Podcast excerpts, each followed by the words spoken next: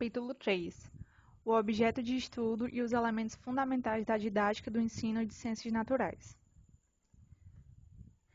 Enquanto a didática geral cuida dos problemas gerais do processo de ensino e aprendizagem nas escolas, as didáticas específicas, também chamadas de metodologias do ensino, cuidam de estudar e solucionar os problemas surgidos no processo de ensino-aprendizagem, de cada disciplina escolar em sua especificidade. Podemos, então, definir o objeto de estudo da disciplina citada no título deste capítulo como a teoria e a prática do ensino de ciências naturais na rede oficial de educação escolar.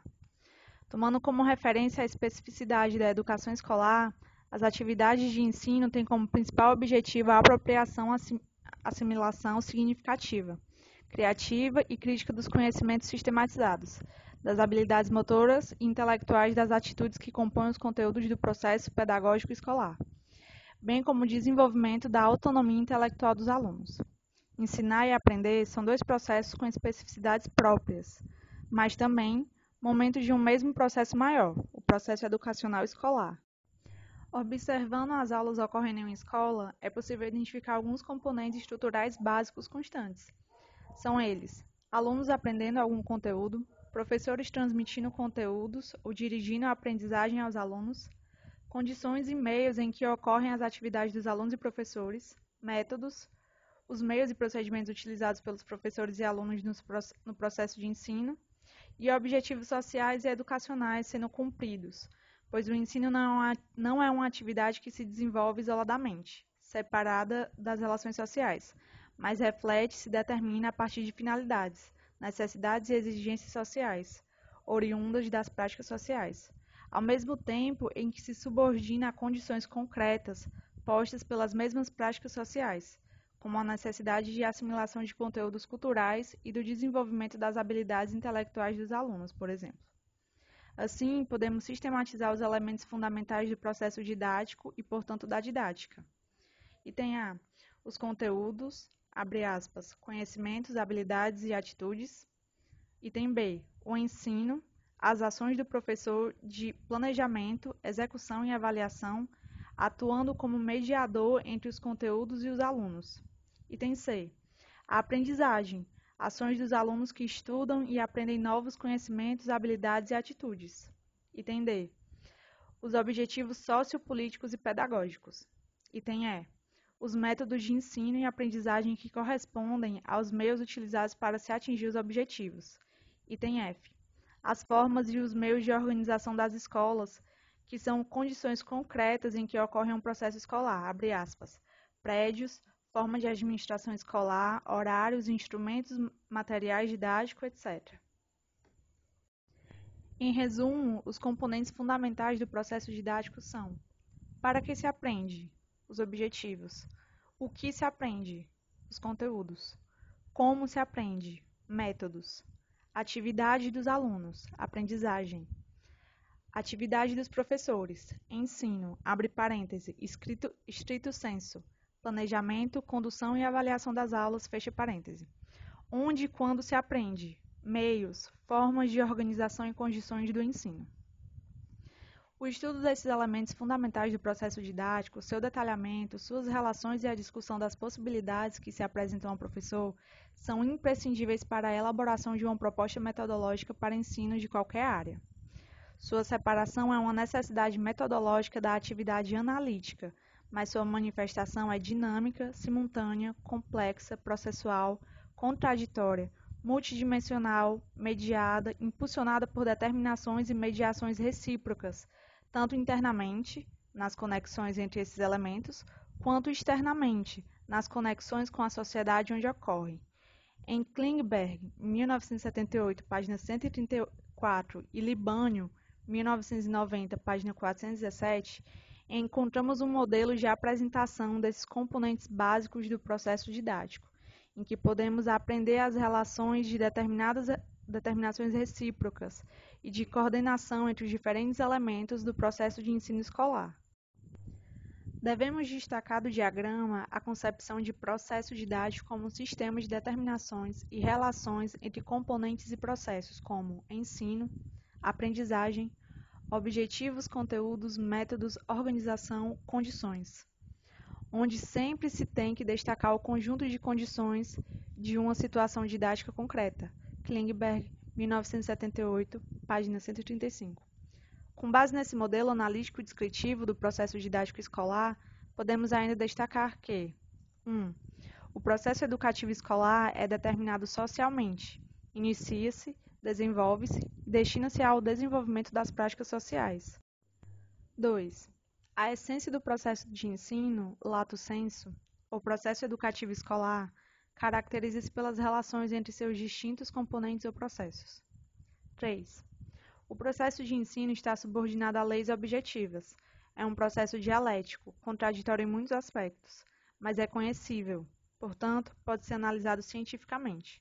As múltiplas relações essenciais de determinações recíprocas entre seus elementos fundamentais têm caráter de lei. Leis específicas dos processos sociais, com seus determinantes mediadores, suas contradições e conexões, seu movimento histórico dialético.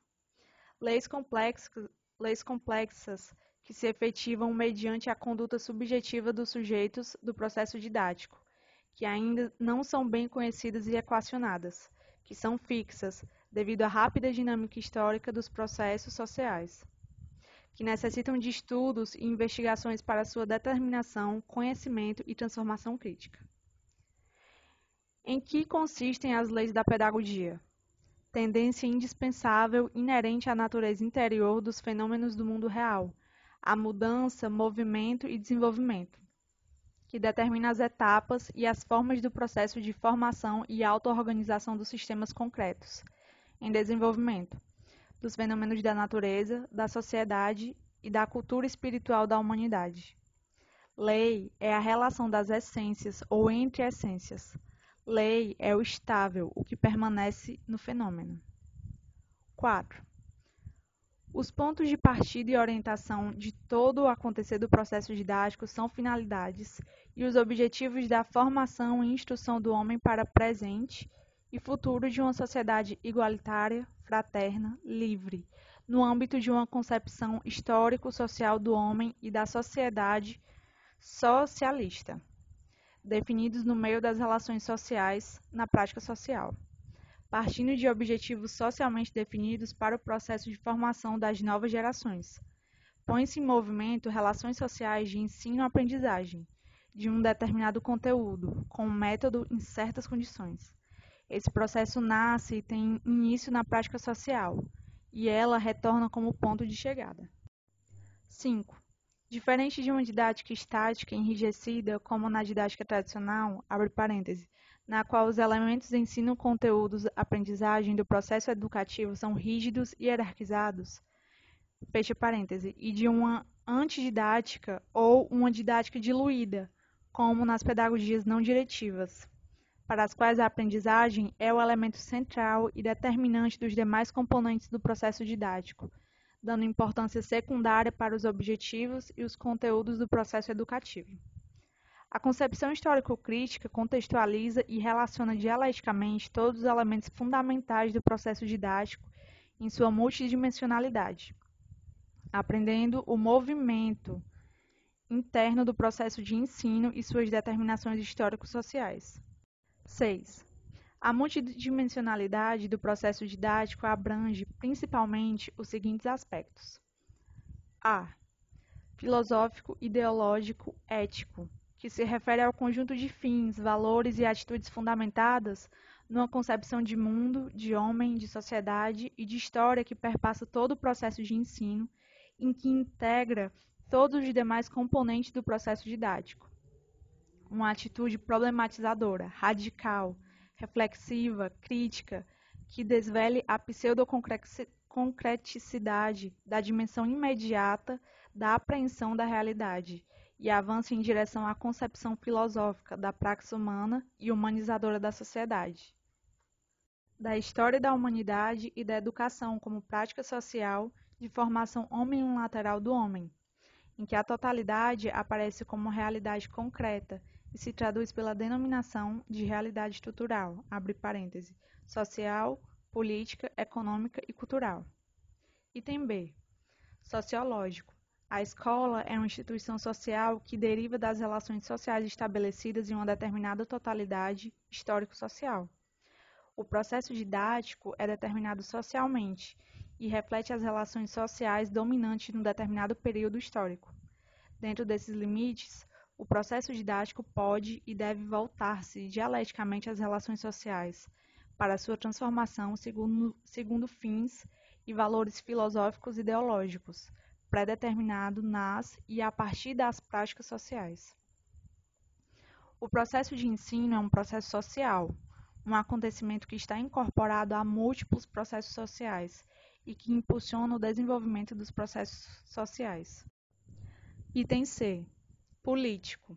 Como relação social, o processo didático exerce função política de estabelecimento, determinação, compreensão e crítica das relações de poder no seio das relações sociais de produção.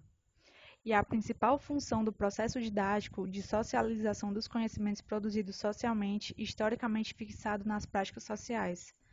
Direciona-se historicamente à socialização dos meios de produção, à apropriação pela classe dos trabalhadores dos conhecimentos elaborados, científicos, filosóficos, tecnológicos, clássicos, que são fundamentais para o acesso e a determinação da forma das relações de produção e de poder socialmente estabelecidas. Não haverá transformações no desenvolvimento da subjetividade dos homens.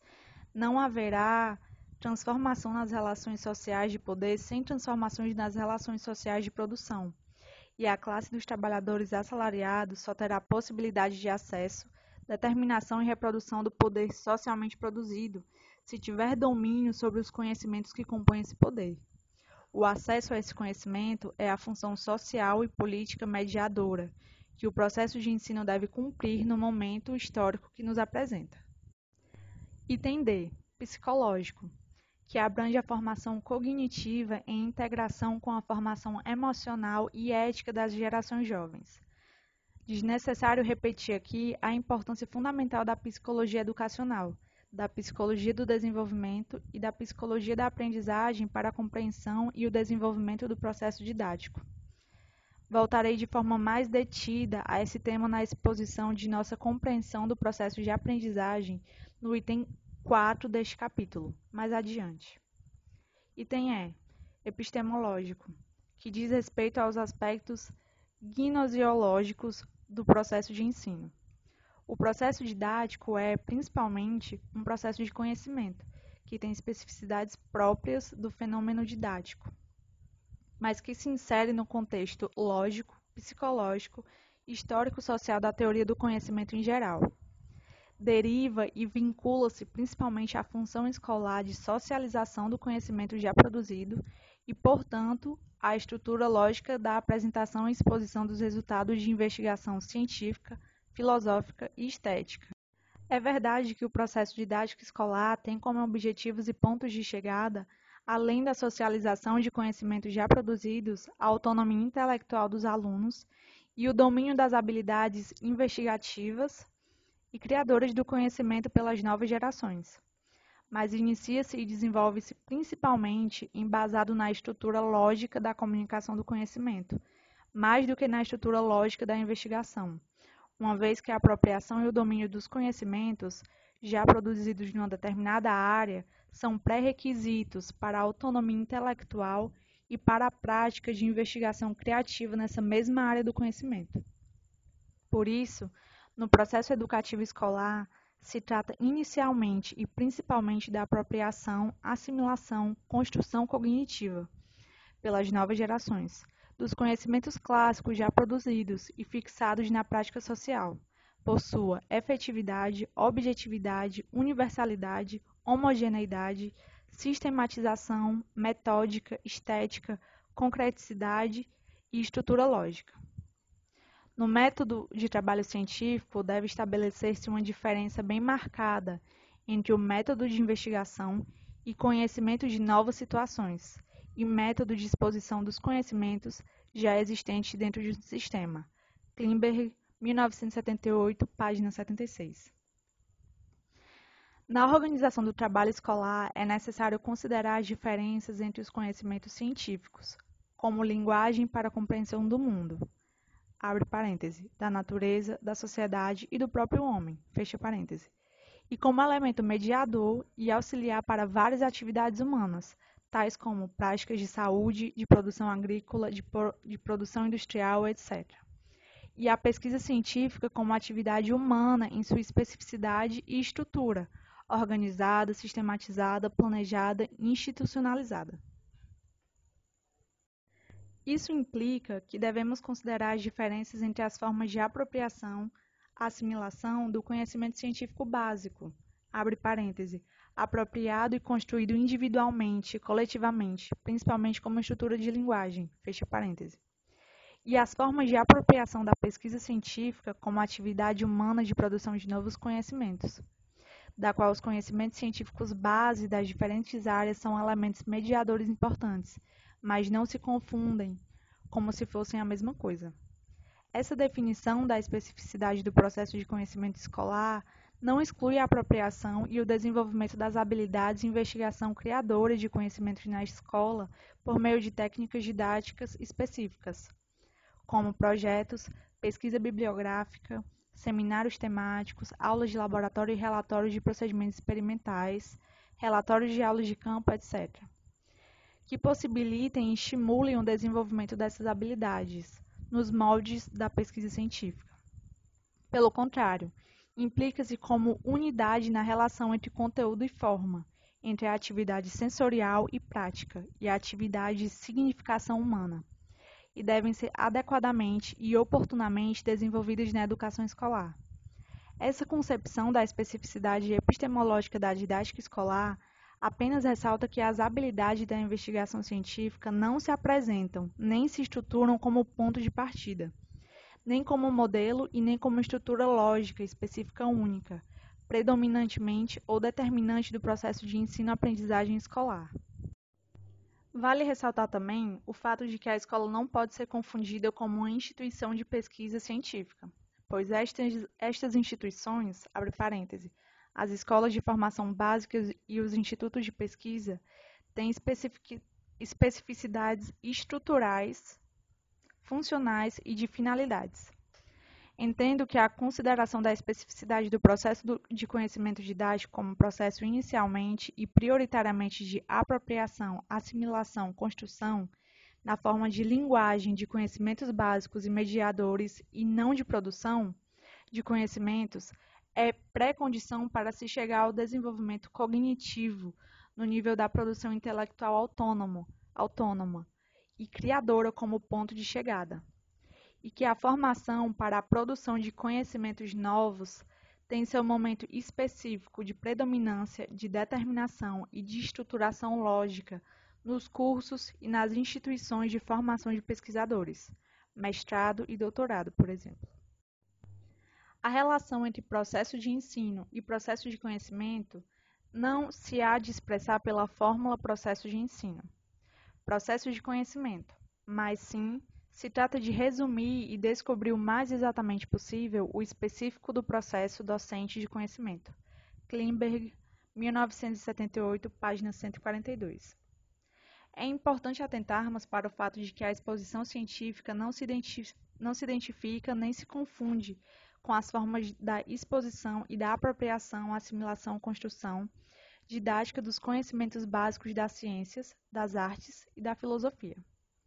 Essas últimas têm peculiaridades condicionadas pela especificidade dos objetivos didáticos pedagógicos, que se configuram na transposição didática dos conhecimentos, já produzidos pela humanidade para o ensino-aprendizagem, e que deverão possibilitar a apropriação, assimilação e a construção cognitiva das bases das ciências por todos os homens. Utilizando processos que se aproximam dos diferentes momentos e formas, tanto do processo de investigação como de exposição científica, mas que não se reduzem a nenhum dos dois.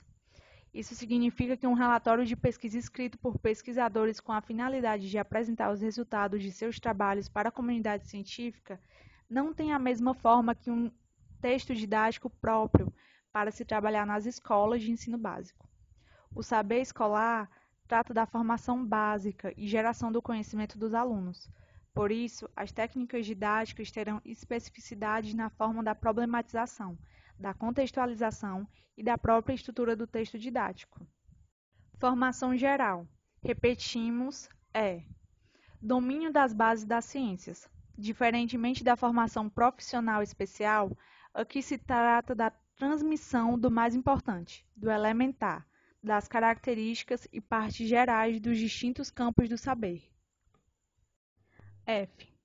Técnico-didáticos. Dizem respeito aos aspectos da tecnologia educacional, dos meios de ensino, dos instrumentos didáticos, das técnicas e estratégias didáticas, da organização e coordenação do processo didático, do ambiente escolar, dos tempos escolares, etc. Não acrescentarão grande coisa se forem considerados isoladamente, com força, eficiente, própria e independente, mas se forem contextualizados na dinâmica da totalidade dos demais aspectos antes enunciados e introdutoriamente explicitados, serão uma forma impulsionadora do processo didático de grande importância. 7. Os aspectos explicitados, filosóficos, sociológicos, políticos, técnico-didáticos, epistemológicos e psicológicos, que compõem a multidimensionalidade do fenômeno educacional escolar, formam determinantes mediadores das conexões, das interdependências, das contradições, dos componentes, objetivos, conteúdos, método, ensino, aprendizagem e condições, e da totalidade do processo didático. Compõem a essencialidade, o movimento, a especificidade, a concreticidade, a objetividade e a própria lógica do processo didático escolar, que não pode ser compreendido nem se efetivar como praxe histórico-social sem busca constante, fundamental, radical, reflexiva, necessária, ampla, crítica, totalizadora desses aspectos. Ressalto que não apenas são aspectos no sentido formal, são aspectos mediadores e determinantes no sentido dialético, e por isso não podem ser concebidos e aplicados em sua unilateralidade, desconsiderando o fenômeno didático como síntese de múltiplas determinações sociais. Há que aprendê-los em sua multilateralidade, como aspectos internos que determinam as interconexões dos componentes, a totalidade, a existência e o movimento do processo didático como prática social. Portanto, sua elucidação, suas implicações, suas determinações, seus limites, suas possibilidades são parte da essência do trabalho docente e são elementos neutros, naturais, espontâneos e automotivos. Devem sim compor parte importante da formação, da sistematização criativa e da investigação criadora do trabalho docente. 8.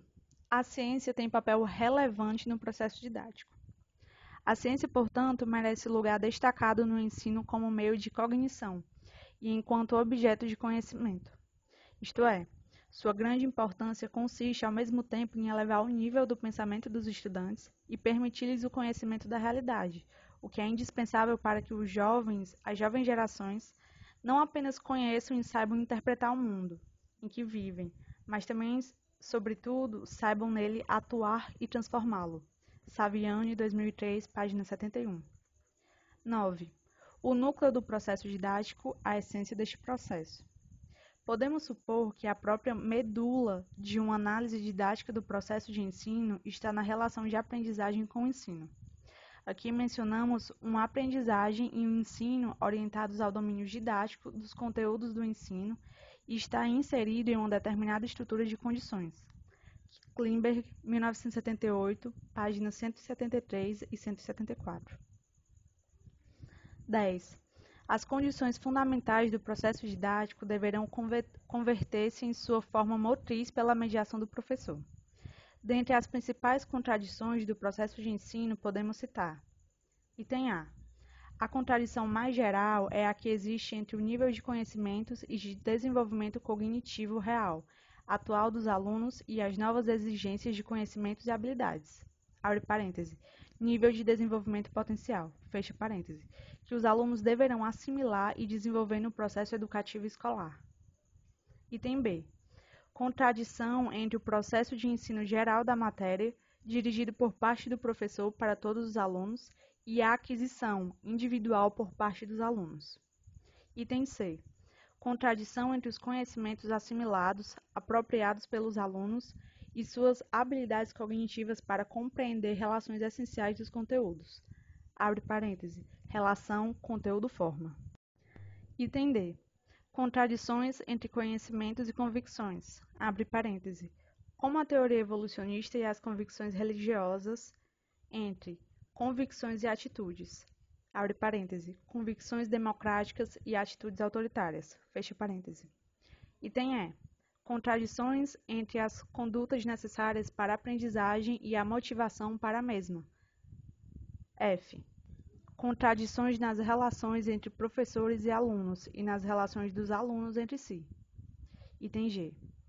Contradições entre os interesses particulares imediatistas dos indivíduos e os interesses concretos dos sujeitos históricos socialmente considerados. Item H.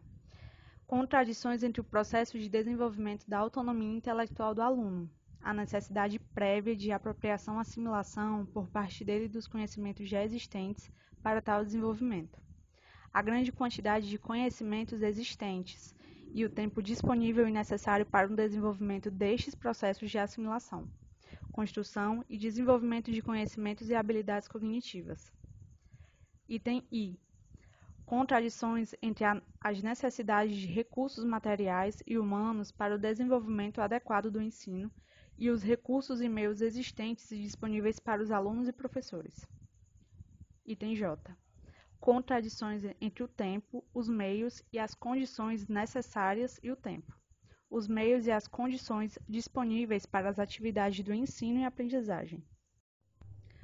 Vale lembrar que não considero essas contradições como polos excludentes, mas como polos dialéticos que coexistem no processo didático, que se sobrepõem, se impulsionam reciprocamente e se determinam conjuntamente, e cuja superação se dá por inclusão e transformação qualitativa, e não por exclusão.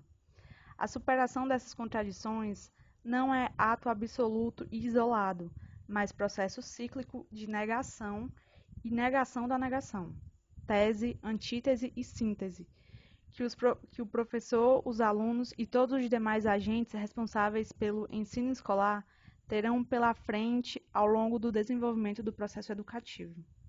Passemos a seguir a estudar os componentes do processo de ensino das ciências naturais e suas especificidades. Tópico 1. Objetivos gerais do ensino de ciências naturais. Esses objetivos derivam dos objetivos gerais da educação escolar, pela qual se democratizam os conhecimentos, sendo na escola que os homens continuam tendo a oportunidade de prover escolarização formal aos seus filhos, adquirindo conhecimentos científicos e formando a capacidade de pensar criticamente os problemas e desafios postos pela realidade social. Portanto, a finalidade maior da educação escolar é a socialização dos conhecimentos sistematizados pelo homem ao longo da história, como as ciências, as técnicas, a filosofia, as artes.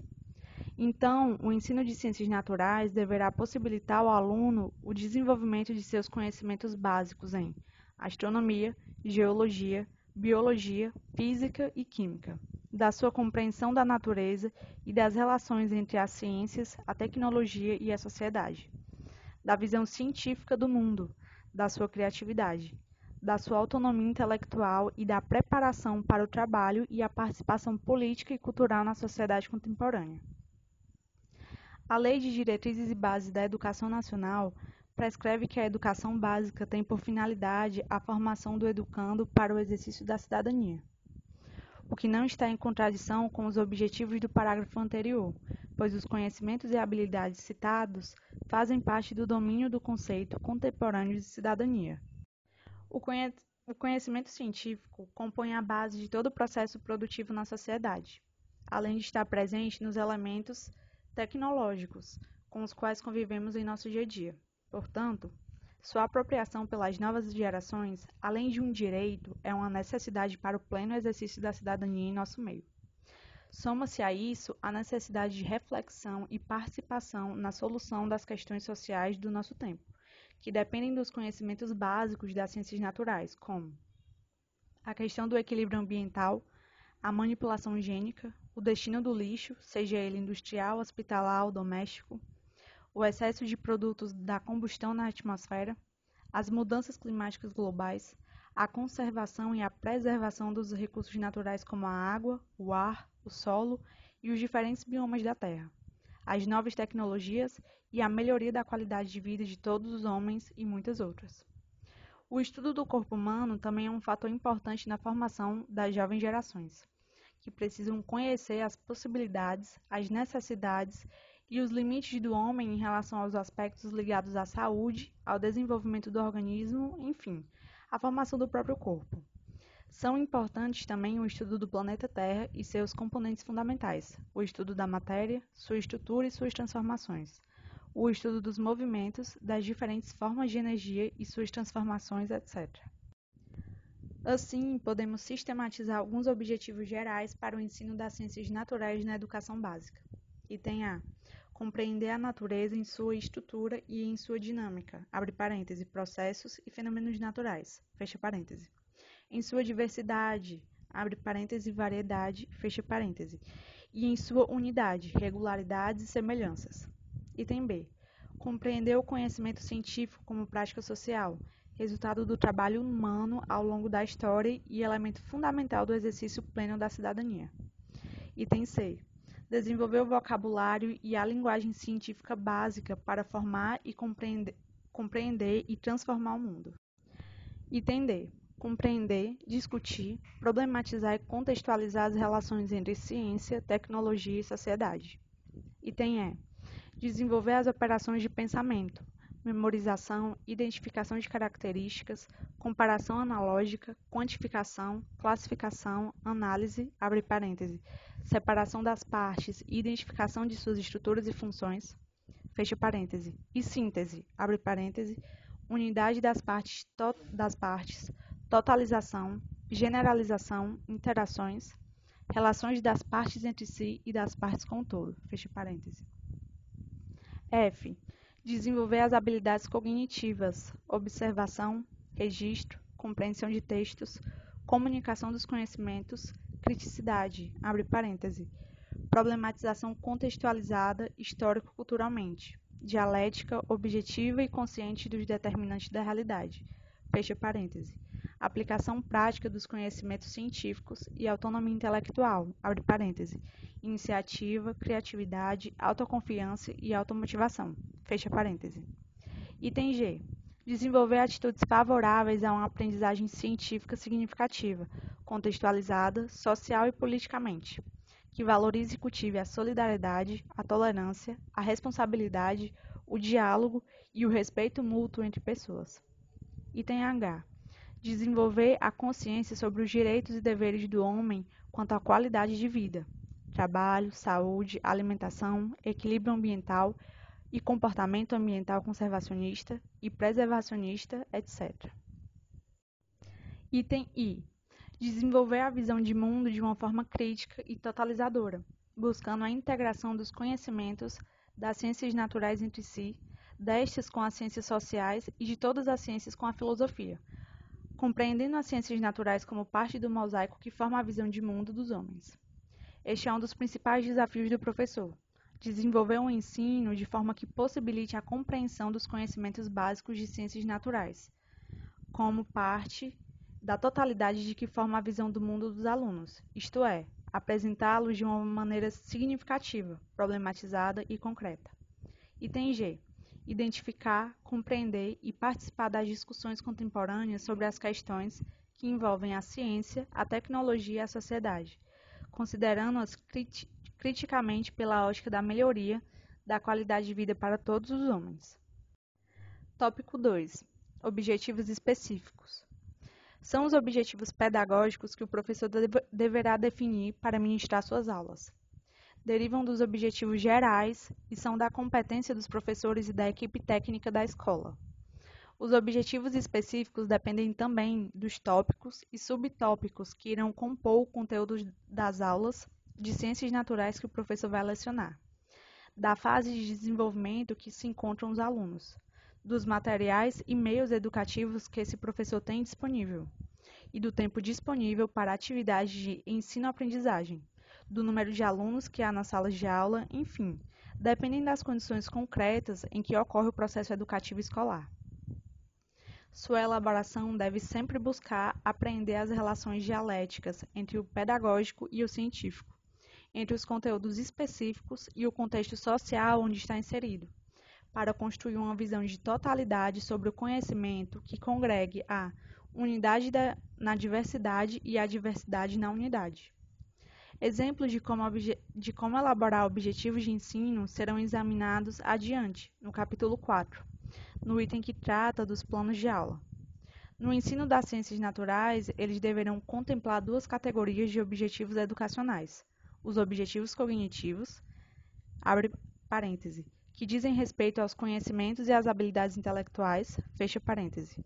Os objetivos atitudinais, abre parêntese, que dizem respeito a atitudes como responsabilidade, concentração, solidariedade, tolerância, disciplina, motivação, entre outras, fecha parêntese. Tópico 3. Os conteúdos do ensino. Estes correspondem aos conhecimentos, abre parêntese, conteúdos stricto sensu, fatos, fenômenos, conceitos, leis, modelos, princípios e teorias das ciências naturais, fecha parêntese, as habilidades e as atitudes que são fundamentais para a formação e desenvolvimento do homem contemporâneo para o exercício da cidadania. Tópico 3.1. As habilidades. As habilidades cognitivas em sentido geral podem assim ser resumidas: observação, registro, quantificação, comparação analógica, classificação, análise, síntese, indução, dedução, compreensão de textos, comunicação dos conhecimentos, criticidade, abre parêntese, problematização contextualizada histórico-culturalmente, dialética e objetiva, fecha parêntese, aplicação prática dos conhecimentos científicos, autonomia intelectual, abre parêntese, iniciativa, criatividade, autoconfiança, automotivação, fecha parêntese, e capacidade criadora. As habilidades específicas a serem estimuladas e desenvolvidas no ensino de ciências são muitas. Citemos algumas que poderão servir de referência para o professor. Item A. Extrair de livros, artigos de revistas, monografias, enciclopédias e dicionários os materiais de que necessitem para a solução de um determinado problema. Item B. Entender e avaliar a importância relativa do que leem. Item C. Aprender a sumariar conferências e leituras e a tirar conclusões sintéticas de explanações longas. Item D. Interpretar com facilidade gráficos e tabelas. Item E. Saber buscar recursos matemáticos quando necessário. Item F. Desenvolver-se na técnica de realizar entrevistas e inquéritos. Item G. Aprender a planejar e realizar experimentos e a tirar deles conclusões válidas. Item H. Saber manusear instrumentos simples, como o termômetro, e realizar corretamente técnicas fundamentais, como a de pesar. Frota Pessoa, et al., 1979, página 46. Tópico 3.2. As atitudes.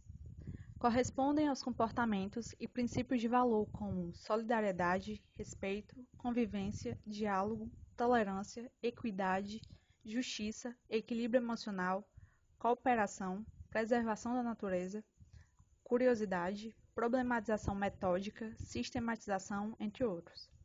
É importante frisar inicialmente que as atitudes são aprendidas principalmente pelas posturas que o professor e os demais trabalhadores do sistema educacional assumem em seu cotidiano junto aos alunos, muito mais do que pelo que o professor fala. Isto é, não adianta falar de atitudes científicas e democráticas e agir dogmaticamente e autoritariamente. Os alunos assimilarão mais a forma de agir do professor do que aquilo que ele fala ser a melhor forma de agir.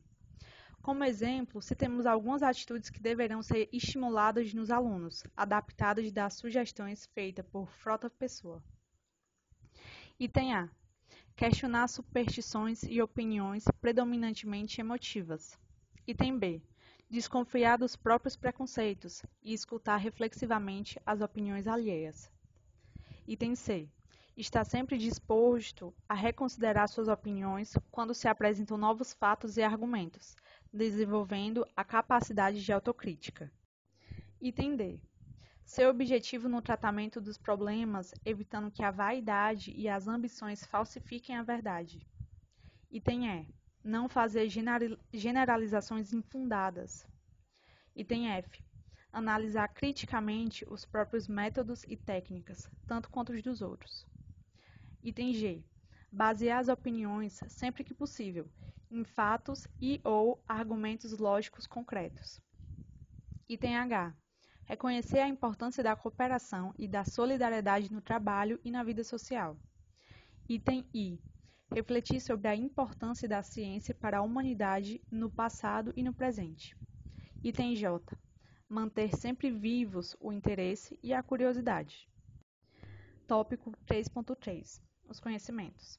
Quanto aos conhecimentos fundamentais que são da responsabilidade do ensino de ciência, trata-se dos fatos, dos fenômenos, dos conceitos, das leis, dos modelos, dos princípios e das teorias básicas das ciências naturais, astronomia, geologia, biologia, física e química.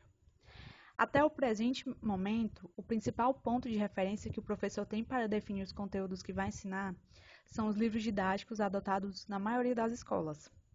Os livros didáticos são instrumentos fundamentais para o ensino das ciências naturais, pois sistematizam os conceitos básicos dessas ciências a serem assimilados e construídos pelos alunos na forma de linguagens acessíveis, com muitas ilustrações, exemplos, exercícios, textos complementares, etc. A leitura e a assimilação desses textos didáticos básicos é o mínimo que o professor deve desenvolver ao longo do processo de ensino-aprendizagem. Essa forma de definir os conteúdos é tradicional, vem de longa data e é largamente utilizado no sistema de ensino brasileiro. Adotado o livro didático, o professor segue a sequência de capítulos que este apresenta: os fatos, os fenômenos, os conceitos, os princípios, as teorias, os exercícios de fixação e, a partir dele, elabora as questões que servirão de referência para a avaliação da aprendizagem. Mas o professor deverá também planejar e colocar em prática outras formas didáticas de apresentar, sistematizar e discutir os conceitos das ciências naturais, como experiências em laboratório, observação de campo, elaboração de relatórios de experiências e de pesquisas de campo, elaboração de textos, painéis, debates, projetos de pesquisa, seminários, discussões de vídeo, DVDs, filmes, documentários e outras. As várias correntes teóricas da educação propõem diferentes formas de se definirem os conteúdos, como a abordagem tecnicista, a abordagem naturalista, a abordagem construtivista, a abordagem baseada na pedagogia da libertação e a abordagem baseada na pedagogia histórico-crítica. Na perspectiva deste trabalho, além da utilização dos livros didáticos e dos conhecimentos do professor, deve-se incluir a utilização de um conjunto de princípios metodológicos, abre parêntese, contextualização, problematização, sistematização e instrumentalização, entre outros, fecha parêntese, que serão explicados e detalhados adiante, no item 5 deste capítulo, como critérios norteadores da delimitação e estruturação dos conteúdos do ensino. Tópico 4. A aprendizagem escolar. Para propormos e desenvolvermos uma metodologia de ensino, precisamos entender os mecanismos da aprendizagem, como o homem assimila, acumula, constrói, cria e aplica os conhecimentos. Em que consiste a aprendizagem? A aprendizagem em sentido geral é o processo através do qual o homem se apropria do conteúdo da experiência humana, de tudo aquilo que seu grupo social conhece, tanto dos conteúdos quanto das formas de pensamento, ainda que apenas em seus aspectos básicos e gerais, assimilando e reconstruindo esses conteúdos e formas e colocando-o em prática de forma criativa. Para que o indivíduo aprenda, isto é, se aproprie do conteúdo da experiência humana acumulada social, histórico e culturalmente, ele necessitará interagir com outros seres humanos, especialmente com os mais experientes.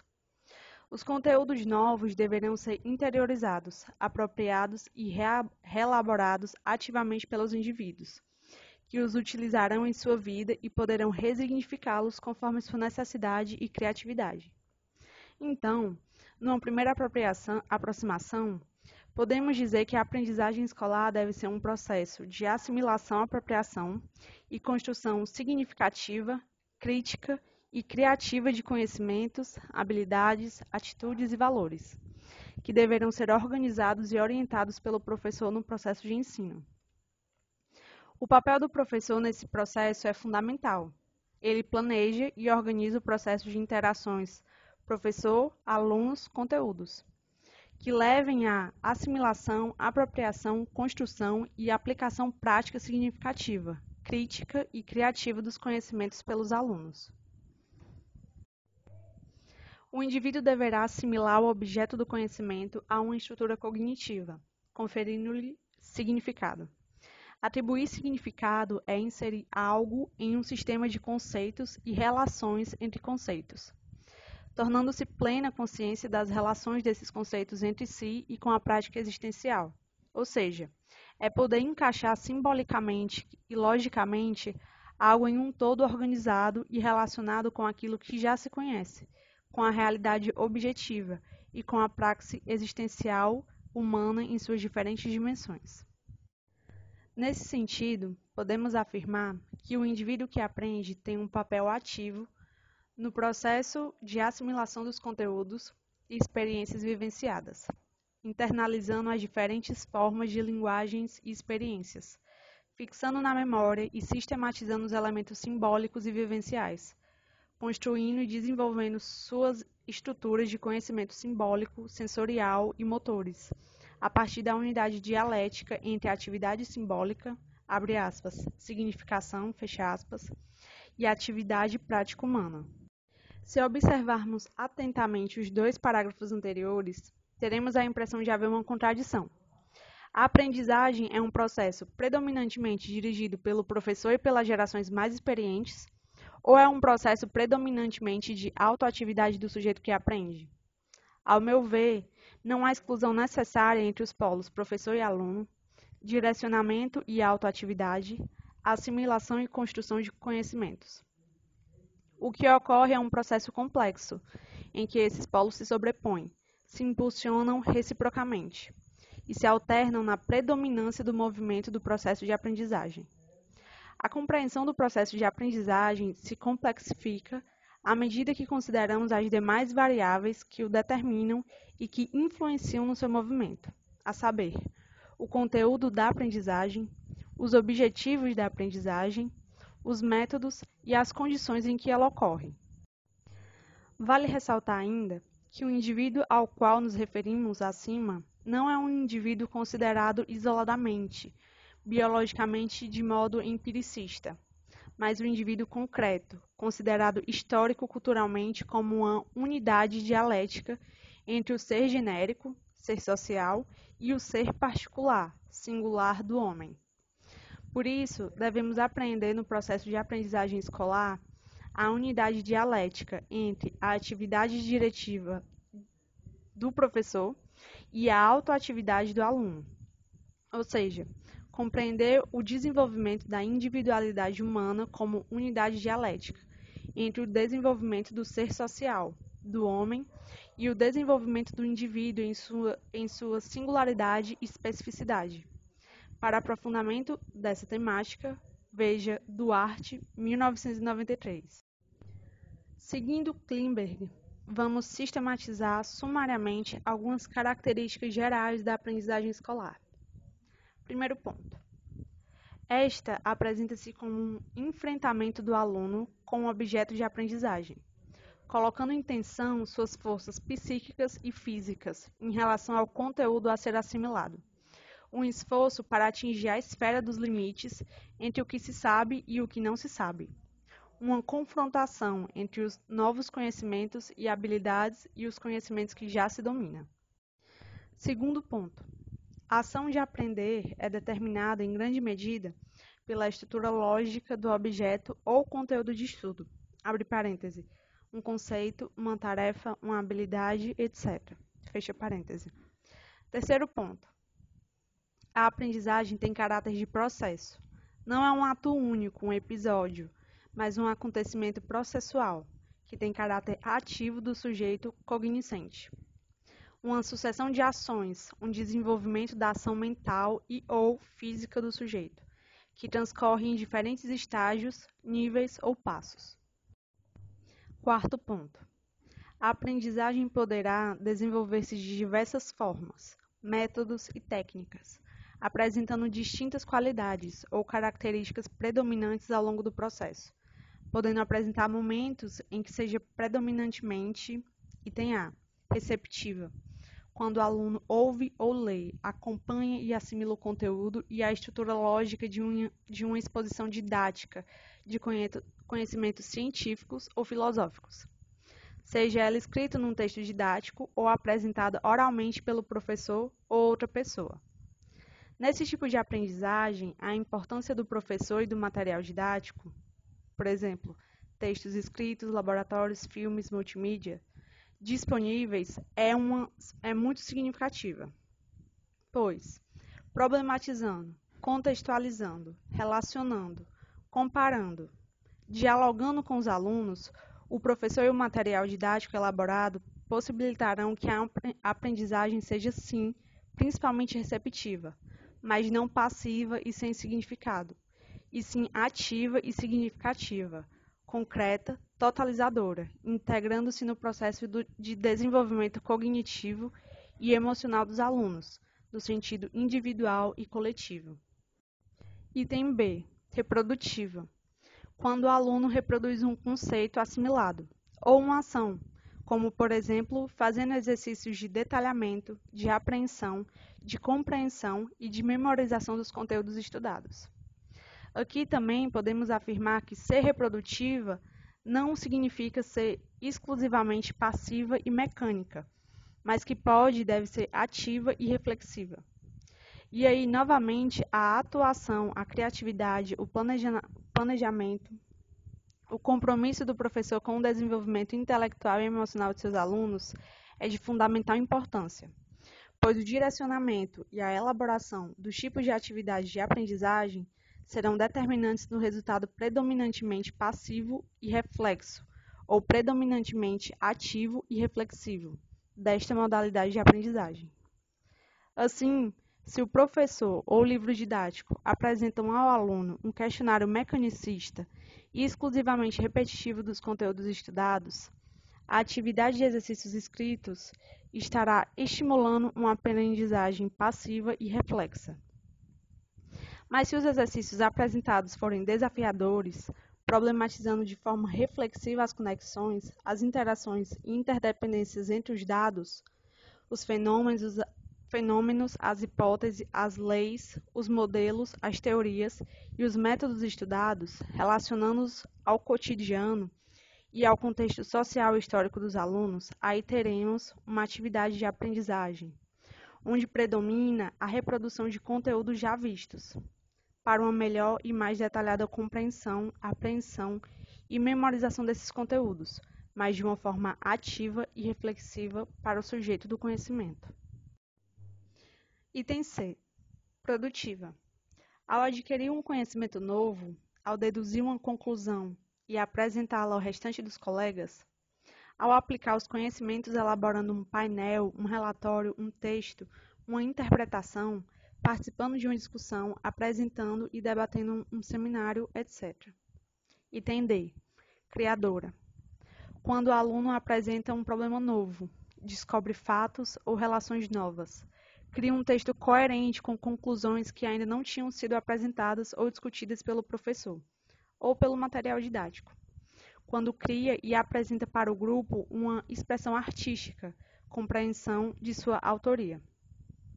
Ou quando cria e apresenta um exemplo interessante, significativo, inédito, etc. Próximo ponto. Essas formas ou características ou qualidades do processo de aprendizagem, descritas em breves linhas, devem ser compreendidas como um momento de um processo complexo, que envolve várias dimensões, fases, interações e elementos em codeterminações recíprocas, abre parêntese, como, por exemplo, as atividades cognitivas que os alunos já, que o aluno já desenvolveu e os conhecimentos que o aluno já assimilou. As habilidades e conhecimentos que já têm potencialidade para desenvolver os estímulos para o desenvolvimento cognitivo e afetivo com os quais tem contato, etc. Fecha parêntese.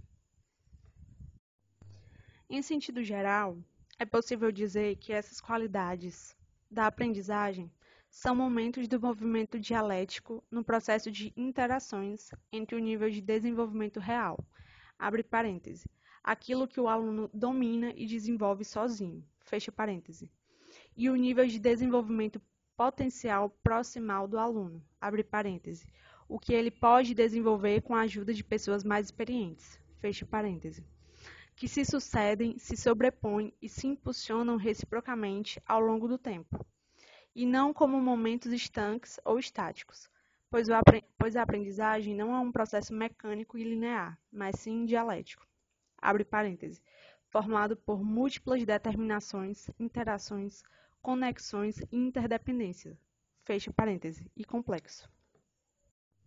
Ponto seguinte. A base concreta da aprendizagem humana está na unidade dialética entre a materialidade e a subjetividade, abre parêntese, significação humana, fecha parêntese, do mundo externo.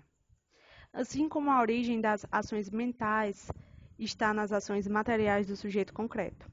Portanto, a compreensão de uma coisa desenvolve-se a partir de uma relação dialética, abre parêntese, de reciprocidade, de impulsionamento recíproco e de determinação mútua, fecha parêntese, entre a assimilação prática sensorial da realidade e a assimilação construção cognitiva, simbólica e conceitual da mesma.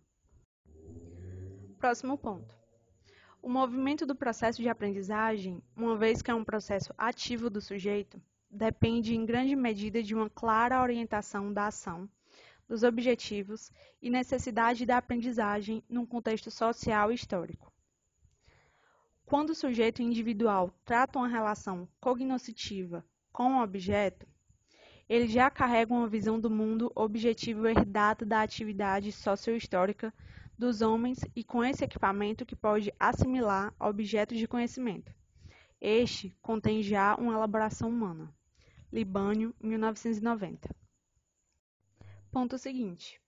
A aprendizagem e ensino formam uma unidade dialética, condicionam-se reciprocamente e impulsionam-se mutuamente.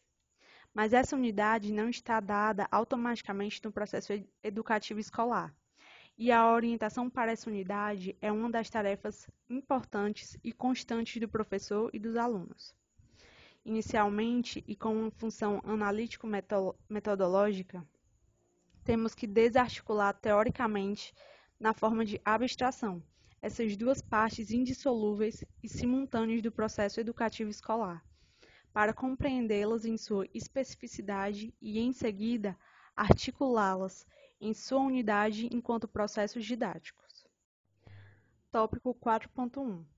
A concepção histórico-cultural da aprendizagem e do desenvolvimento cognitivo. Vygotsky partiu da concepção de homem como um ser histórico-social, que se constitui e se desenvolve pela capacidade de transformar a natureza e a si mesmo através do trabalho. Essa é a base sobre a qual se desenvolvem as relações sociais, a linguagem e a racionalidade, isto é, a cultura humana, considerada totalidade histórico-social, elemento fundamental e essencial da constituição e desenvolvimento do indivíduo e da subjetividade, que deverá ser apropriada pelas novas gerações e desenvolvida como processo social de objetivação humana. Os instrumentos, sejam eles materiais e simbólicos, são elementos mediadores da ação humana. Portanto, a relação homem-mundo, a relação sujeito-objeto no processo de conhecimento, não se dá linearmente e diretamente entre o indivíduo biologicamente considerado e isolado e o mundo exterior, como acontece na forma predominante no processo de adaptação biológica das demais espécies.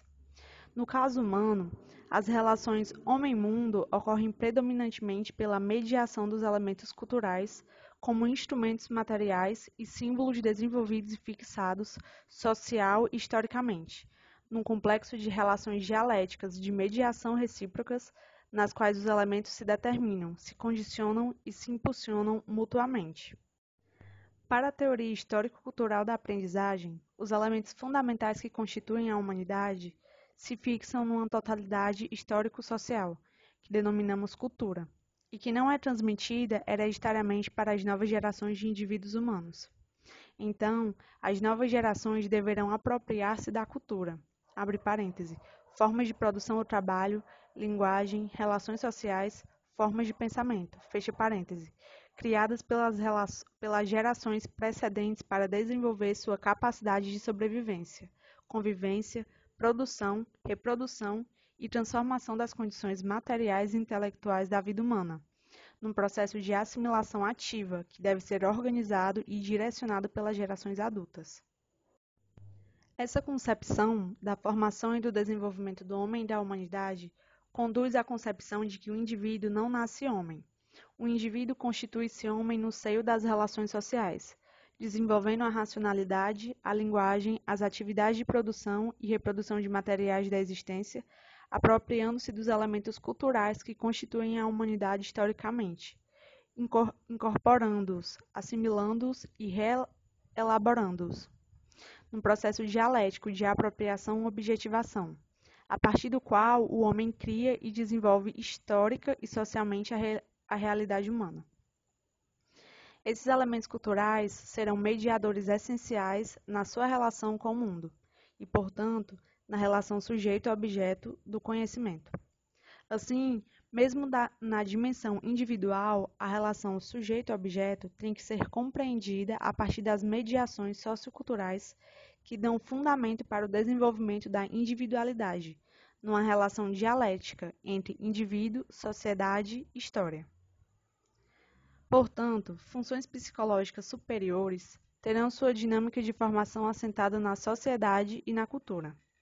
Nessa direção, as funções são formadas a partir de um relacionamento entre os fatores biológicos e culturais. Portanto, são formadas na e pela história social dos homens. Para Vygotsky, a linguagem é o sistema simbólico básico, regulador e controlador da vida psicológica com duas funções básicas: a comunicação entre os homens e o pensamento generalizante, a partir do qual se torna possível agrupar em categorias conceituais ocorrências de uma mesma classe de objetos e fenômenos e suas inter-relações, isto é, a linguagem torna-se um instrumento do pensamento e da ação humana.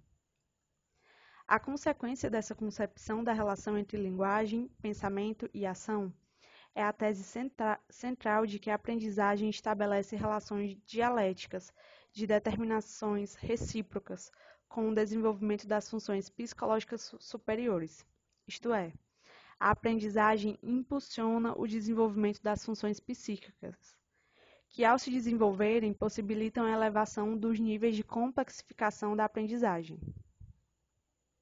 O primeiro nível das funções mentais em que se encontra o indivíduo é chamado de nível de desenvolvimento real atual, quando o sujeito soluciona problemas independentemente, sem a ajuda de outros sujeitos. O segundo nível é o do desenvolvimento potencial proximal, no qual o indivíduo depende da orientação e do auxílio de outros sujeitos para encontrar a solução de um problema. O movimento cíclico, codeterminado e mutuamente impulsionador desses dois níveis formam um momento importante do processo de desenvolvimento cognitivo.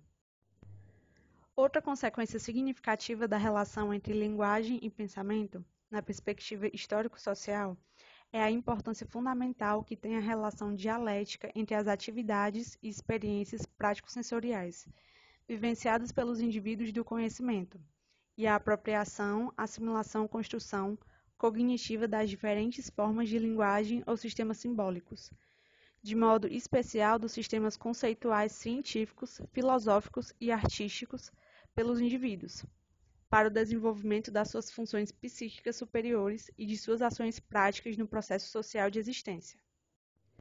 O conteúdo abstrato sistemático, na forma de diferentes linguagens estruturadas e sistematizadas de compreensão do mundo, estabelece relações que potencializam o desenvolvimento cognitivo, emocional, valorativo, estruturando, conectando, relacionando, impulsionando, sistematizando, organizando o desenvolvimento das funções mentais complexas, como a percepção, a memorização, a significação, a generalização, a imaginação, a solução de problemas e a própria ação transformadora do sujeito, no mundo e com o mundo, que irão desenvolver-se em novos níveis de generalidade, de sistematização, de consciência, de criatividade e de autonomia intelectual.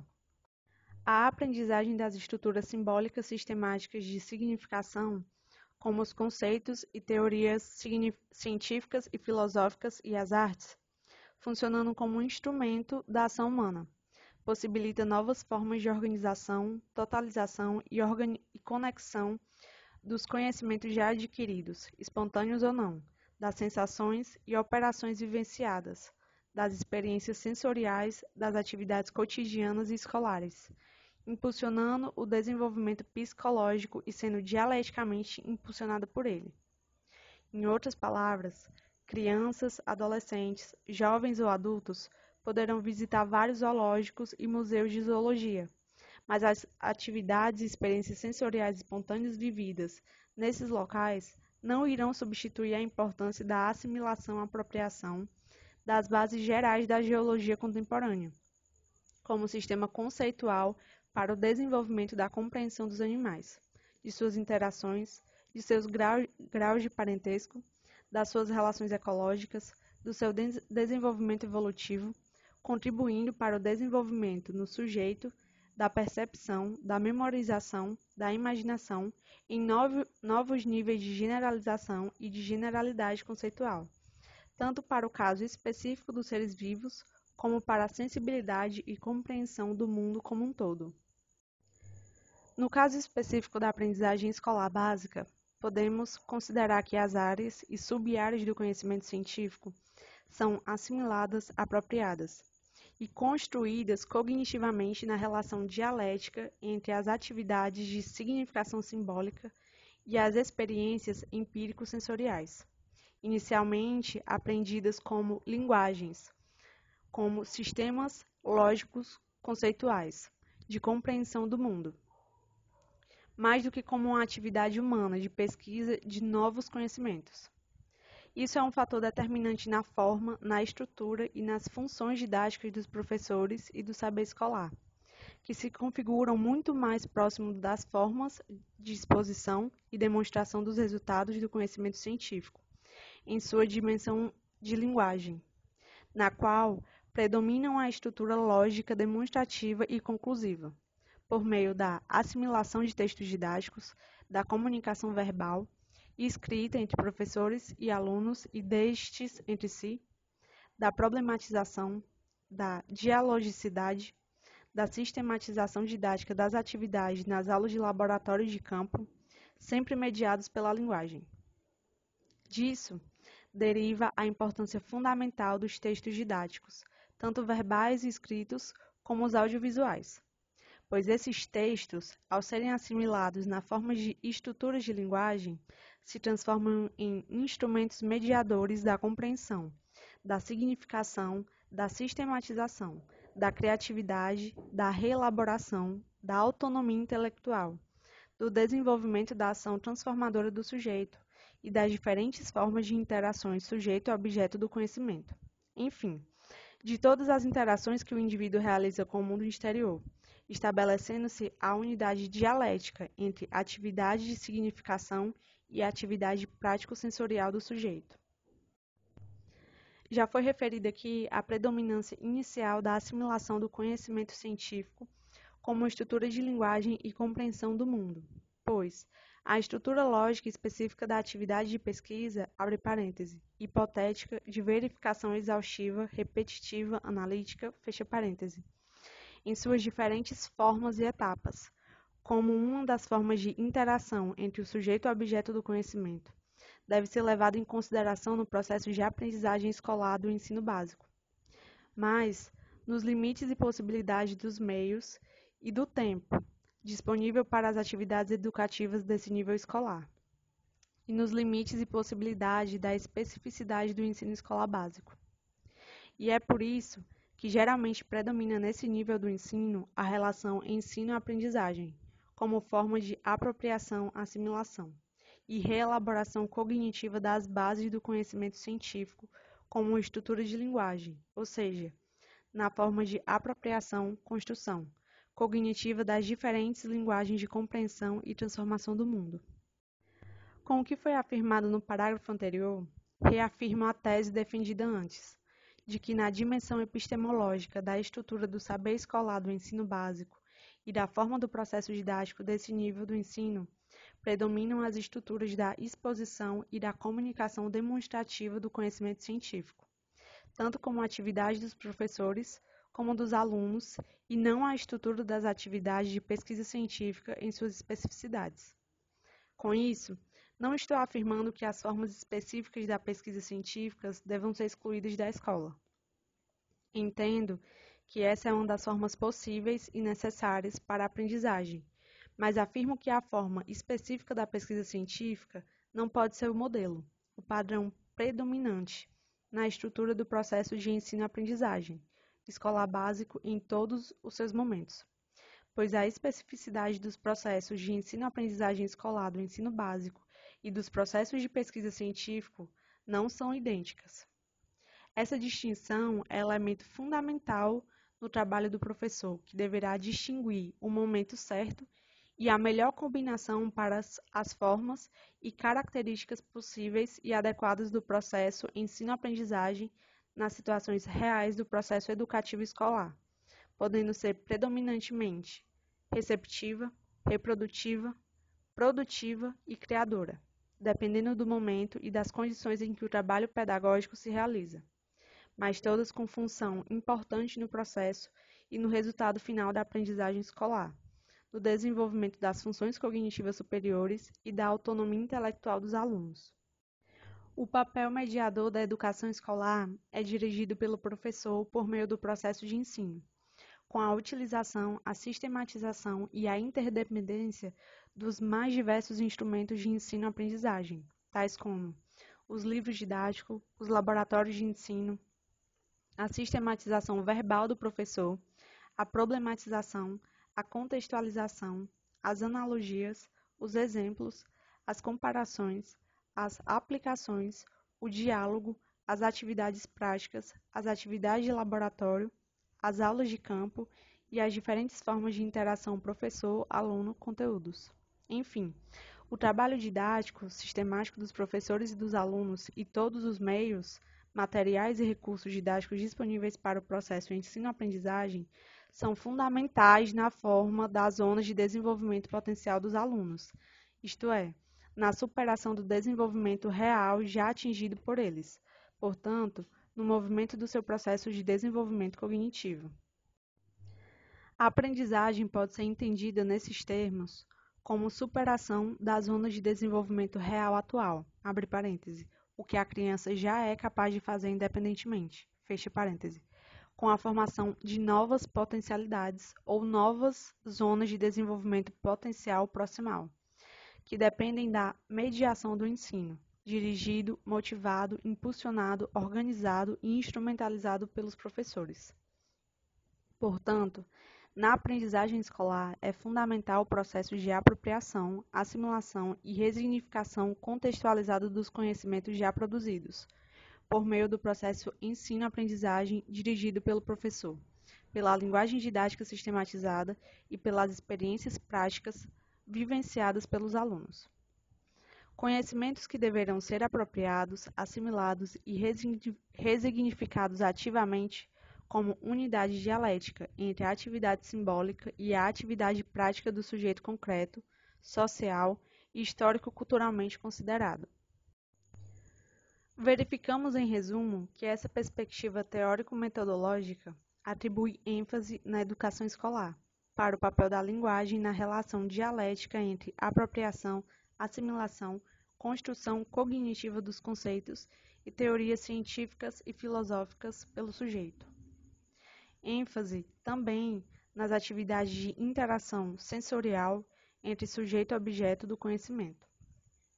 Ênfase no papel da sistematização didática dos conhecimentos e no papel do professor na direção do processo didático, pela via da organização lógico-didática da apresentação, exposição, instrumentalização e apropriação-assimilação ativa e significativa dos resultados da pesquisa científica pelos alunos.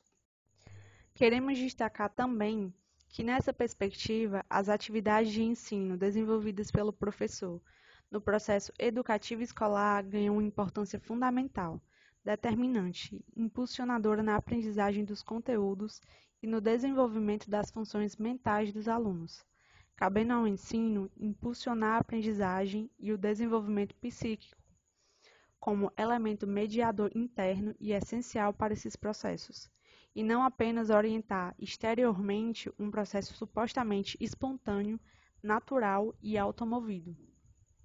Enfim, a psicologia histórico-cultural preocupa-se com a importância mediadora e determinante que a ação intencional dos adultos tem no processo de desenvolvimento integral, tanto nos aspectos cognitivos como emocionais e valorativos das crianças e dos adolescentes.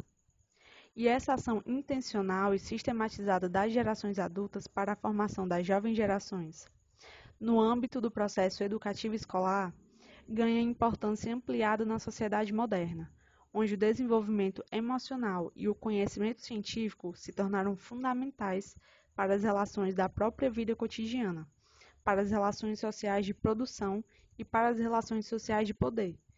Segundo Skalko, Vygotsky considera a existência de dois tipos de conceitos.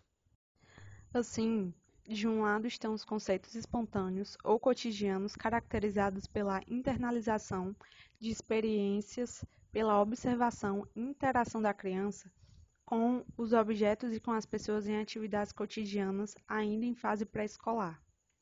De outro, os conhecimentos científicos vinculados àqueles conhecimentos sistematizados, que, por exigirem o domínio de noções bem mais complexas, não são imediatamente acessíveis às crianças, tratando-se do saber propriamente escolar.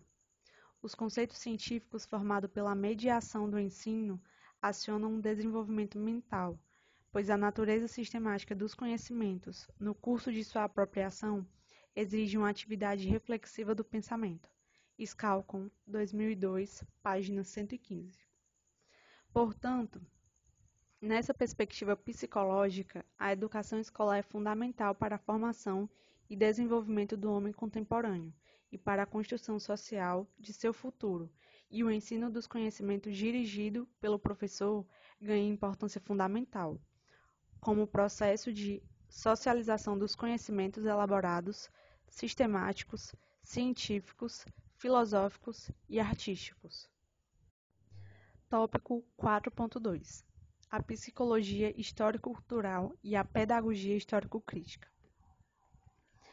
Para a psicologia histórico-cultural, há uma importância fundamental nas relações das crianças e dos jovens com os adultos, no seu processo de aprendizagem e desenvolvimento cognitivo, valorativo e emocional, o que preconiza uma ação intencional dos adultos, como prática mediadora do desenvolvimento integral das jovens gerações, no sentido de sistematizar, estimular, otimizar, organizar, criar as possibilidades, instrumentalizar, dirigir a aprendizagem dos jovens.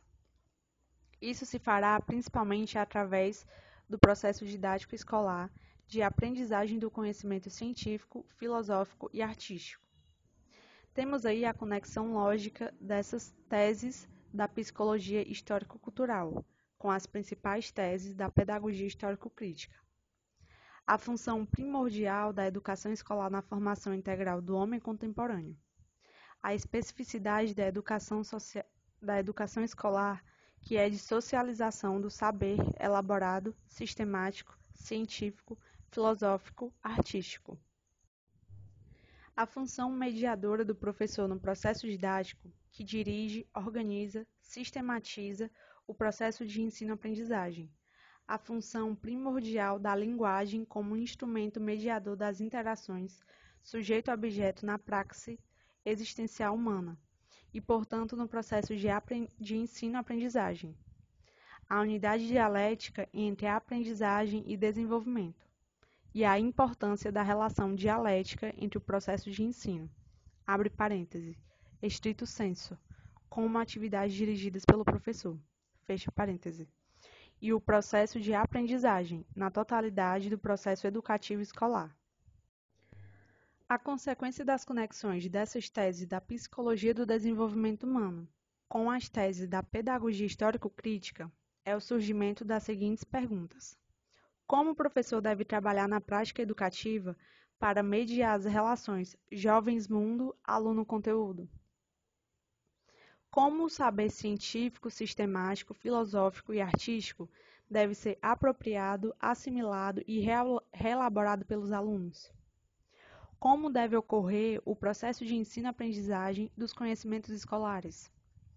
As respostas para essas perguntas passam pelo desenvolvimento de uma metodologia do ensino que se fundamenta nas teses psicológicas, filosóficas, científicas, sociológicas, antropológicas, epistemológicas e pedagógicas, que vêm sendo apresentadas ao longo deste trabalho. Uma metodologia que reflita esses aspectos da multidimensionalidade do processo educativo escolar para a formação do homem omnilateral a partir da problematização da realidade. Uma realidade que, uma vez problematizada, isto é, identificada com os problemas da prática social, tem a busca de suas soluções baseada na incorporação de instrumentos culturais e científicos. Esses últimos, como elementos explicativos da realidade, encaminham para a ascensão da compreensão dos agentes sociais do nível sincrético. Abre parêntese, que poderia, por afinidade, corresponder ao nível de desenvolvimento real, fecha parêntese, para o nível sintético, abre parêntese, que também, por afinidade, corresponderia ao desenvolvimento das potencialidades do aluno. Essas questões sobre o método de ensino serão tratadas mais detidamente adiante, no item 5 deste mesmo capítulo. Tópico 4.3. Condições básicas para a otimização da aprendizagem escolar. Item A. Ambiente propício quanto às condições físicas da escola e da sala de aula, ao número de alunos na sala de aula e condições sociais favoráveis, receptividade, empatia, regras básicas de relacionamento e comportamento bem definidas e esclarecidas, disciplina, liberdade, responsabilidade e confiança. Item B. Motivação, necessidade, objetividade, sentido, significado, desafio, concreticidade dos conteúdos. Item C. Concentração, interesse, atenção e disposição. Item D. Conteúdo compatível com o desenvolvimento cognitivo real dos alunos e, ao mesmo tempo, adequado, desafiador e estimulador do desenvolvimento cognitivo potencial. Item E. Estimulação. Acesso aos conhecimentos e experiências do professor, da bibliografia e dos demais recursos didáticos disponíveis, abre parêntese, livro didático, internet, computadores, vídeos, filmes, laboratórios, transporte para as aulas de campo, museus, zoológicos, coleções, ambientes naturais, etc. Fecha parêntese.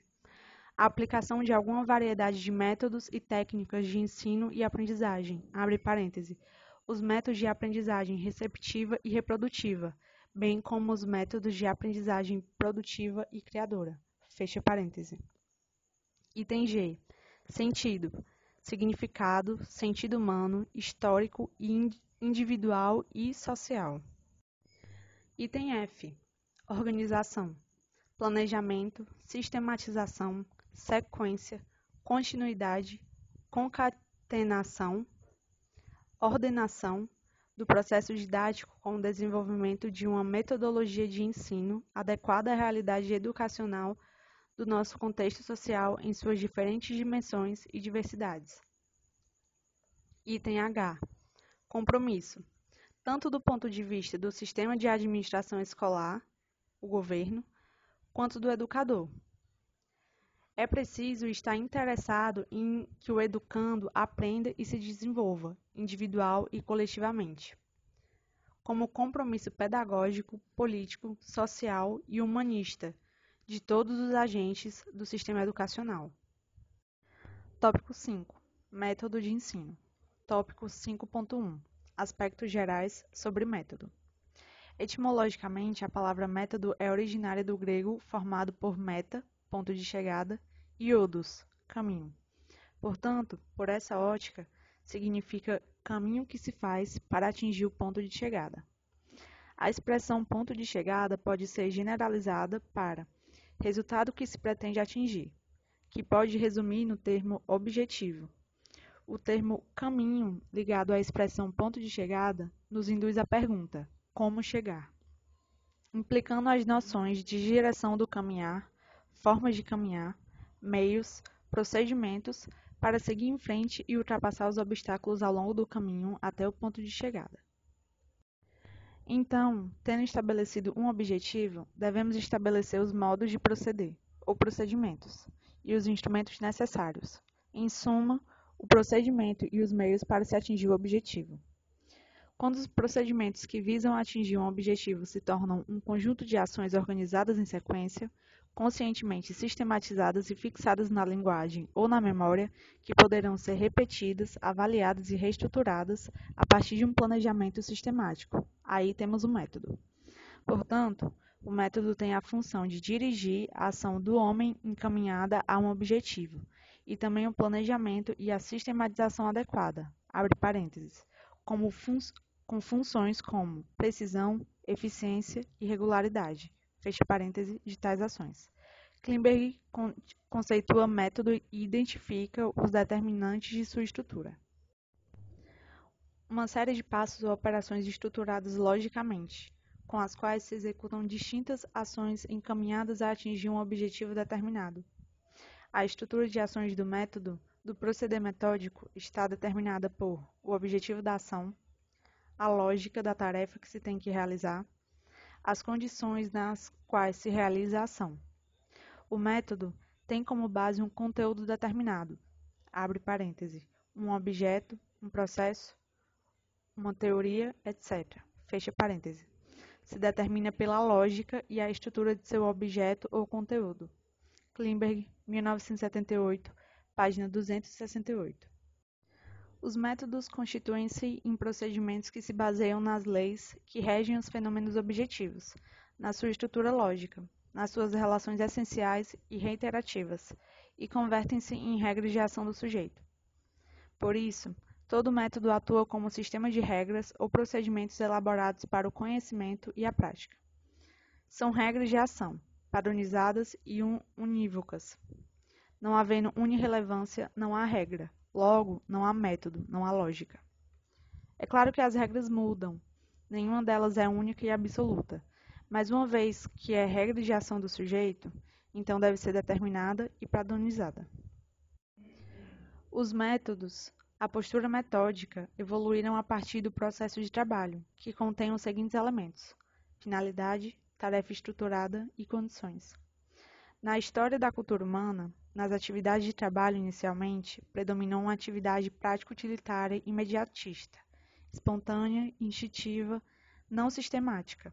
Na medida em que as atividades de trabalho se tornaram metódicas, isto é, desenvolveram e fixaram métodos e uma atitude metódica, passaram a integrar o conceito de técnicas, que deixa de ter uma predominância da ação espontânea, instintiva e não sistemática, mas não deixa o vínculo prático-utilitário imediatista. Finalmente, ao somar-se à atitude metódica, à atividade teórica ou de teorização, que é a forma mais desenvolvida de pensamento, a atividade humana metódica deixou também a predominância da dimensão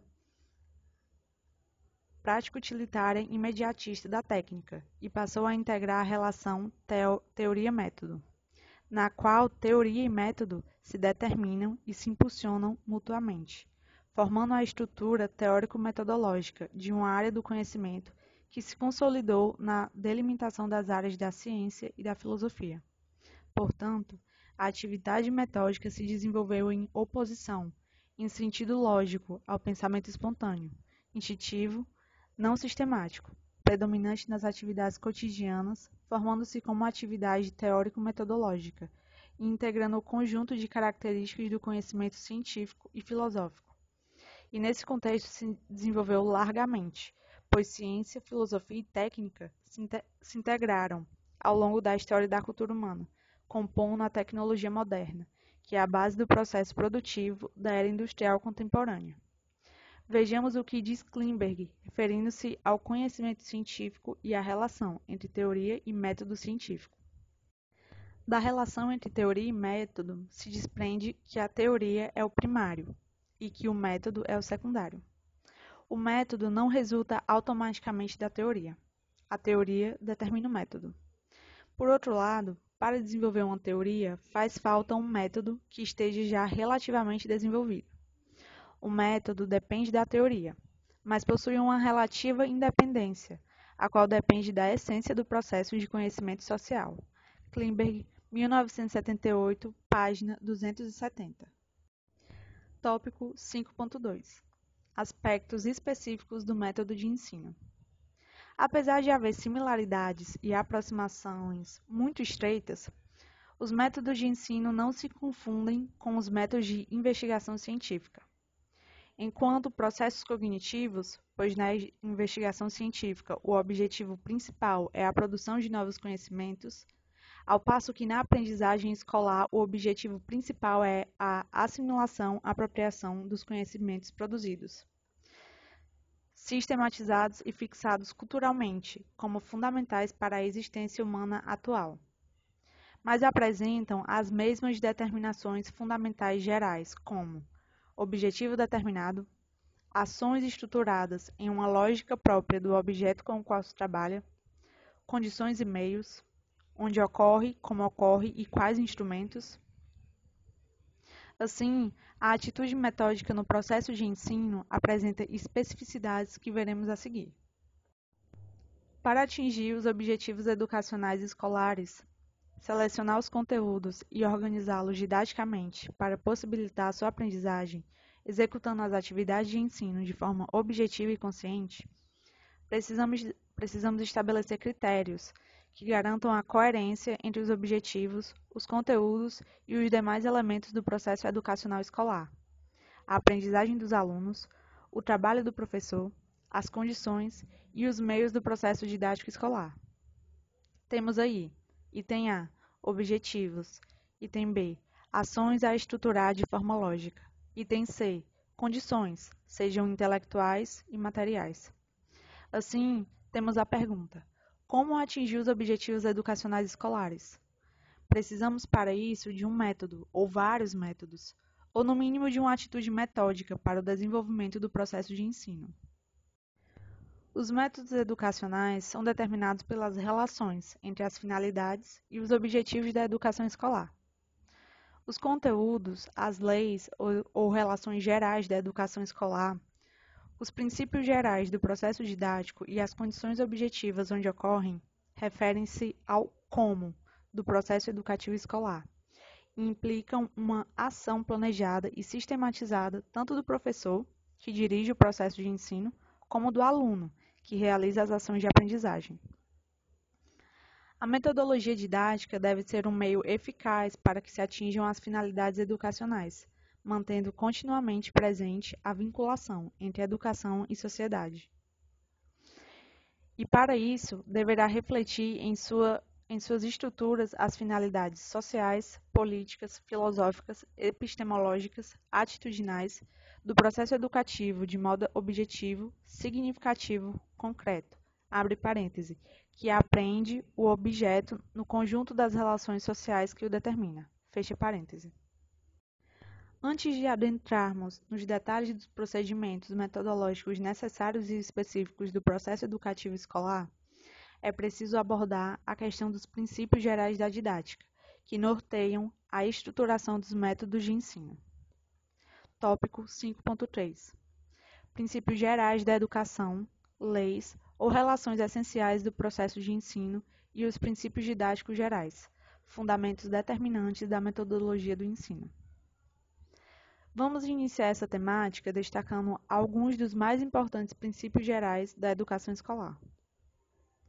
Esses princípios têm sua base nos estudos histórico-culturais, das relações entre teoria e prática como determinante da ação humana, da relação homem-natureza, da relação das práticas sociais com a educação das gerações jovens e da função histórico-social na formação das qualidades humanas nas gerações que se sucedem. Estes princípios constituem ideias norteadoras gerais do processo educacional escolar. Item A. Conteúdo crítico e orientação consciente na formação dos jovens. Item B. Vinculação da educação com a vida em sentido individual e social. Item C.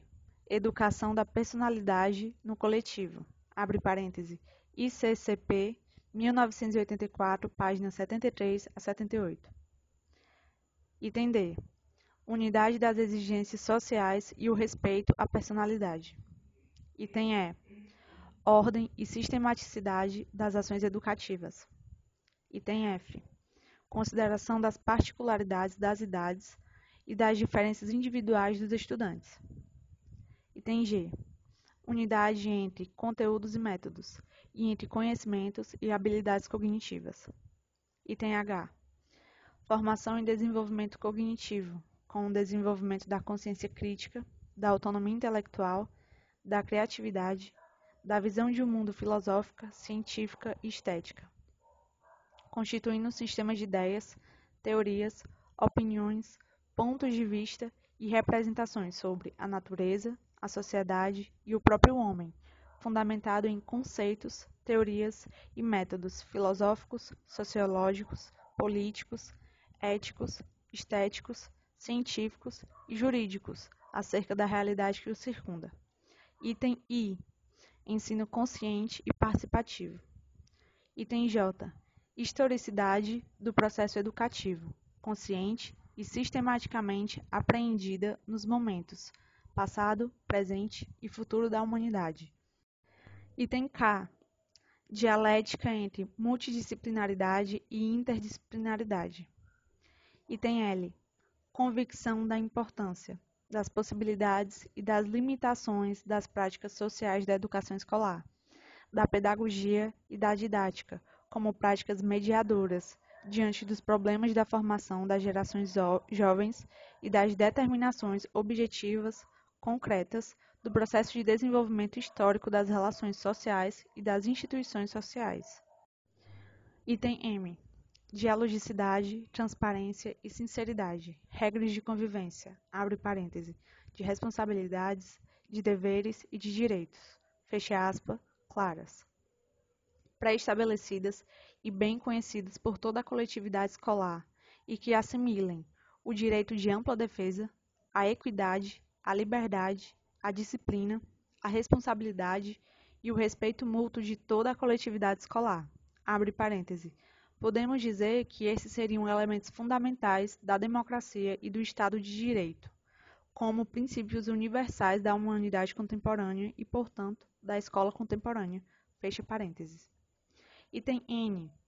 Relação dialética entre unidade e diversidade, coesão e coerência, continuidade e transformação dos valores, do conteúdo e da forma das instituições sociais.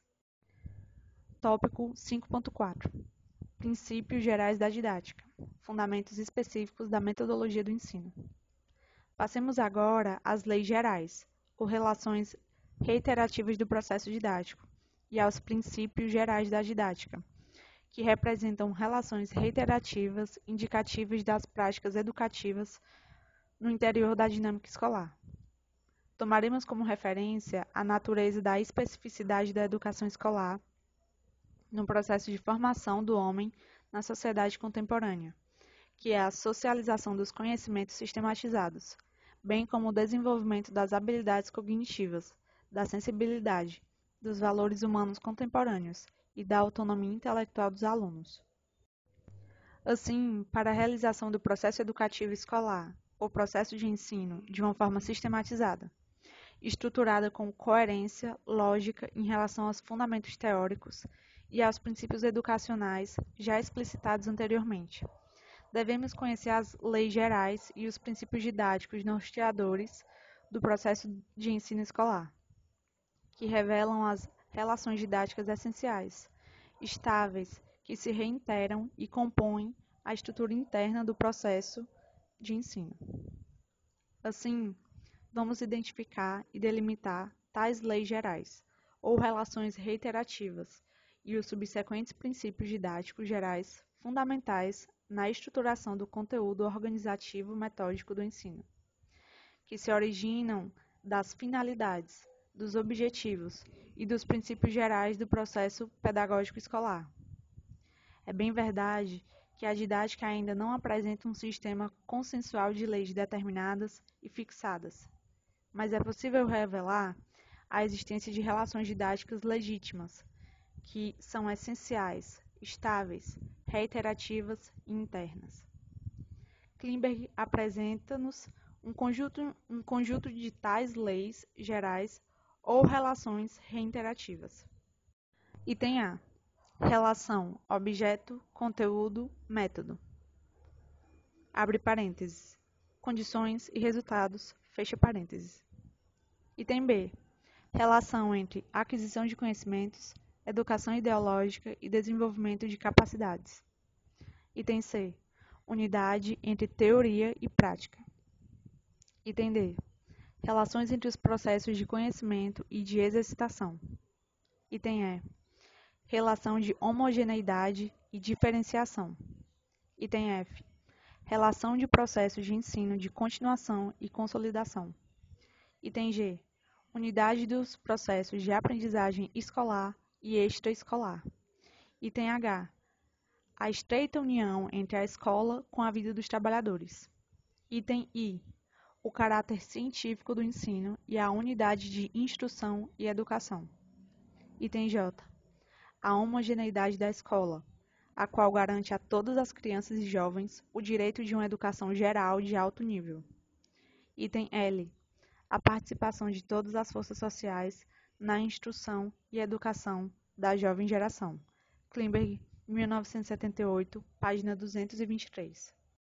Quanto aos princípios gerais da didática, segue uma adaptação de alguns destes apresentados pelo mesmo autor. Item A.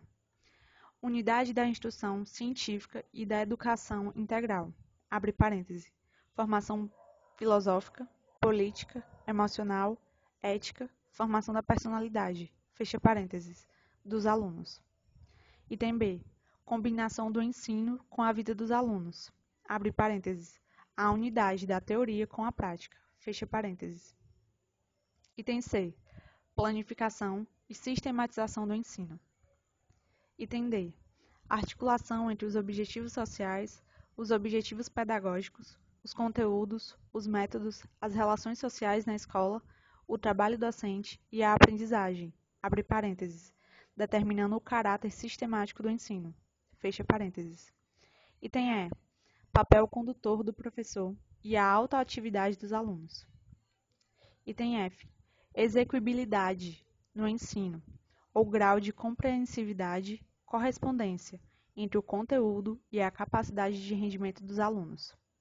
Item G. Atenção individual ao aluno, sobre a base do trabalho coletivo. Item I. Constante consolidação dos resultados. Em Danilov e Starkin, 1984, encontramos uma definição e a indicação dos fundamentos dos princípios gerais da didática. Por princípios da didática ou do ensino, entendemos os postulados iniciais ou de partida, que se assentam sobre a base do conteúdo, a organização e o desenvolvimento do processo de ensino na escola. Os princípios do ensino emanam dos fins e do conteúdo científico no ensino, por um lado, e por outro, das particularidades psicológicas e da idade dos alunos, em relação muito estreita. Em seguida, os autores apresentam os seguintes princípios didáticos. Item A. caráter educativo do ensino, unidade, instrução, educação. Item B, caráter científico do ensino e sua execuibilidade. Item C, sistematização do ensino e sua relação com a prática. Item D, caráter consciente e ativo dos alunos, sob a direção do professor. Item E, unidade do concreto e do abstrato. Item F, solidez da assimilação dos conhecimentos e do desenvolvimento multilateral das potencialidades cognitivas dos alunos. Item G, caráter coletivo do ensino e controle das particularidades individuais dos alunos. Tópico 5.5. A metodologia geral de ensino proposta por Demerval Saviani. O método de ensino, em sentido geral, proposto por Saviani, fundador e principal teórico da pedagogia histórico-crítica, é apresentado na forma de passos ou momentos articulados, os quais passam a ser apresentados em breves linhas. O ponto de partida é a prática social, abre parêntese, o primeiro momento, fecha parênteses. A prática social é comum a professores e alunos, mas nesse momento, professores e alunos encontram-se em níveis diferentes em relação à compreensão do conteúdo pedagógico do ensino e de suas relações com a totalidade da realidade humana. O professor está na fase da síntese, abre parêntese, apesar de ser uma síntese ainda precária, fecha parêntese, e os alunos estão na fase sincrética. O segundo momento é a identificação dos principais problemas postos pela prática social, chamado problematização. Trata-se de detectar que questões precisam ser resolvidas no âmbito da prática social e, em consequência, que conhecimento é necessário dominar. O terceiro momento é a instrumentalização, quando se cuida da apropriação dos instrumentos teóricos e práticos necessários ao equacionamento dos problemas detectados na prática social. Como tais instrumentos são produzidos socialmente e preservados historicamente, a sua apropriação pelos alunos está na dependência de sua transmissão, direta ou indireta, por parte do professor. No processo de conhecimento, é o momento em que predomina a análise. O quarto momento é o da expressão elaborada da nova forma de entendimento da realidade a que se ascendeu, chamado de catarse. Uma vez incorporados os conteúdos e os processos de uma construção, ainda que de forma provisória, chega o momento em que o aluno é solicitado a mostrar o quanto se aproximou da solução dos problemas anteriormente levantados sobre o tema em questão. No processo de conhecimento, é o momento em que predomina a síntese. O quinto momento e ponto de chegada do método é a própria prática social. Nesse ponto, os alunos ascendem ao nível sintético de compreensão da realidade e, ao mesmo tempo, o professor ascende da síntese precária a uma compreensão que se torna mais e mais orgânica. Observemos que, se há diferença entre a compreensão do professor e a dos alunos no ponto de partida, deverá haver igualdade no ponto de chegada. Esses passos ou momentos não podem ser entendidos como elementos de um sistema linear, mecânico, mas como um processo metodológico dinâmico, no qual os diferentes momentos são interrelacionados, sob certos aspectos, propondo-se e impulsionando-se mutuamente. Exemplificaremos o método apresentado mais adiante, quando da discussão sobre a aula como unidade básica do processo de ensino. Os passos ou momentos do método geral do ensino proposto por Saviani foram minuciosamente descritos, detalhados e exemplificados nos trabalhos de Gasparini, 2002, e de Santos, 2005, aos quais remeto o leitor deste trabalho para um estudo mais completo e meticuloso dos mesmos. Tópico 5.6. Os princípios metodológicos, regras ou critérios metodológicos. Klimberg, 1978, Libânio, 1990, Danilov e Starkin, 1984, prevêem a necessidade de que os princípios gerais da didática e as relações ou leis do processo de ensino escolar conduzam à elaboração de indicações práticas, que terão interferência direta no trabalho dos professores. O caráter de fundamentos dos princípios do ensino faz com que sejam formulados com um nível de abstração superior. Daí que precisam de indicações práticas complementares para que sejam uma ajuda direta ao professor. Essas orientações adicionais se denominam regras didáticas. Libânio, 1990, página 421.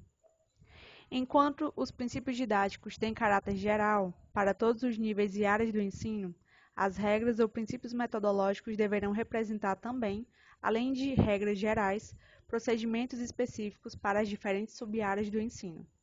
Os autores citados indicam a necessidade, mas não apresentam solução para a questão da elaboração destas regras específicas ou critérios metodológicos, que prefiro denominar princípios metodológicos. Dentre os trabalhos de didática que utilizam esta expressão, princípios metodológicos, encontramos Oliveira, 1992, mas que também não apresenta solução para a questão da elaboração desses princípios. Referindo-se ao saber didático, a autora escreve: esse saber didático, enquanto saber de mediação, trata de princípios especialmente metodológicos do processo pedagógico escolar, ensino, entendidos à luz do estreito relacionamento entre conteúdo e forma, no contexto das condições concretas do trabalho didático, página 133. O único trabalho em que encontramos a expressão princípios metodológicos como guia de orientação para o trabalho docente específico, com a indicação de 4 destes princípios, seguida posteriormente de sua explicação, foi em São Paulo, 1990, onde se lê: o ensino de biologia no 2º grau deve guiar-se por alguns princípios metodológicos que serão a seguir explicitados. Número 1. Relevância do contexto social no ensino. Número 2. Processo de produção de conhecimento. Número 3. Enfoque ecológico. Número 4. Evolução como linha unificadora dos conteúdos. Página 13. Os princípios metodológicos deverão servir de referência, de critério e de orientação para o trabalho do professor no planejamento, direção e avaliação do ensino. Dermeval Saviani não utiliza a expressão princípios metodológicos, nem regras, mas aponta alguns elementos daquilo que chamamos de princípios metodológicos na passagem citada a seguir. Tais métodos situar-se-ão para além dos métodos tradicionais e novos, superando por incorporação as contribuições de uns e de outros. Serão métodos que estimularão a atividade e iniciativa dos alunos, sem abrir mão da iniciativa do professor. Favorecerão um diálogo dos alunos entre si e com o professor, sem deixar de valorizar o diálogo com a cultura acumulada historicamente. Levarão em conta os interesses dos alunos, os ritmos da aprendizagem e o desenvolvimento psicológico, mas sem perder de vista a sistematização lógica dos conhecimentos, sua ordenação e sua graduação para efeito do processo de transmissão e assimilação dos conteúdos cognitivos. Saviani, 2013, página 69. Veja-se que o autor aponta procedimentos lógicos objetivos que servem como critérios, guias, regras, e preferimos denominar princípios metodológicos para o processo de ensino, entre eles, estimular a atividade e iniciativa do aluno, a responsabilidade da iniciativa e da ação diretiva do professor, a dialogicidade no processo de ensino, a importância do conhecimento sistematizado historicamente, estimular o interesse dos alunos, compreender os ritmos da aprendizagem e desenvolvimento psicológico dos alunos, a sistematização lógica dos conteúdos, a importância dos procedimentos de transmissão e assimilação dos conteúdos. A seguir, serão abordados mais especificamente os princípios metodológicos que apreendem as relações reiterativas necessárias do processo de ensino das ciências naturais, integrando, refletindo e aplicando as leis gerais da dialética enquanto lógica e teoria do conhecimento, aplicada ao processo de ensino. Os princípios educativos gerais, as leis ou relações gerais necessárias da didática e os princípios gerais da didática, compondo uma parte fundamental para o desenvolvimento das bases teóricas, para uma metodologia do processo de ensino das ciências naturais. Estes princípios metodológicos deverão traduzir na forma de critérios ou guias de orientação para as ações dos sujeitos do processo didático, contendo e refletindo de forma didática. Item A. Os pressupostos fundamentais da pedagogia histórico-crítica. Item B. Os princípios gerais da educação, as leis e os princípios gerais da didática. Item C. Os fundamentos científicos teórico-metodológicos dos conteúdos das disciplinas escolares de ciências naturais. Item D. Os fundamentos dos aspectos filosóficos, sociológicos, políticos, psicológicos e técnico-didáticos, que determinam e mediatizam as relações entre os componentes e o movimento dialético dos processos didáticos. Item E. A metodologia geral, ou passos metodológicos propostos pela pedagogia histórico-crítica. Assim, esses princípios deverão auxiliar o professor, desde o planejamento dos objetivos, à organização didática dos conteúdos e dos procedimentos metodológicos, até o estabelecimento dos critérios para a avaliação do desempenho e aprendizagem do próprio ensino. Tópico 5.6.1. Princípios metodológicos gerais. Item A. Contextualização. A prática social como ponto de partida do processo de ensino-aprendizagem. Aplicação das seguintes relações gerais e princípios gerais da didática. Da unidade entre teoria e prática. Da unidade entre os processos de aprendizagem escolar e extraescolar, da unidade entre o concreto e o abstrato. Ao preparar e desenvolver os conteúdos e procedimentos ou técnicas didáticas de suas aulas, o professor deve dar ênfase na aplicação dos conhecimentos científicos na vida cotidiana dos alunos, para que os conceitos tenham um significado sensorial e concreto para eles. Outro sentido muito importante para este princípio metodológico é buscar resgatar as representações que os alunos têm sobre o assunto que está sendo trabalhado, levantando o que os alunos já sabem sobre aquele tema, e a partir daí problematizar e superar a visão sincrética que eles trazem para desenvolver uma visão sintética do conteúdo, possibilitando a aprendizagem significativa dos conteúdos. Algumas das principais características dos métodos da pedagogia tradicional e tecnicista são: a crença na neutralidade política da educação, a concepção da ciência como conhecimento neutro, livre das interferências da subjetividade da vida social, a aceitação dos valores da classe dominante da sociedade como sendo os verdadeiros valores da democracia e da modernidade, a negação da legitimidade e importância da cultura da classe assalariada da sociedade, a subdivisão, especialização e compartimentalização do conhecimento científico, tomando como modelo exclusivo de pesquisa científica os métodos experimentais quantitativistas, a hierarquização das relações interpessoais, justificada pela hierarquização do conhecimento.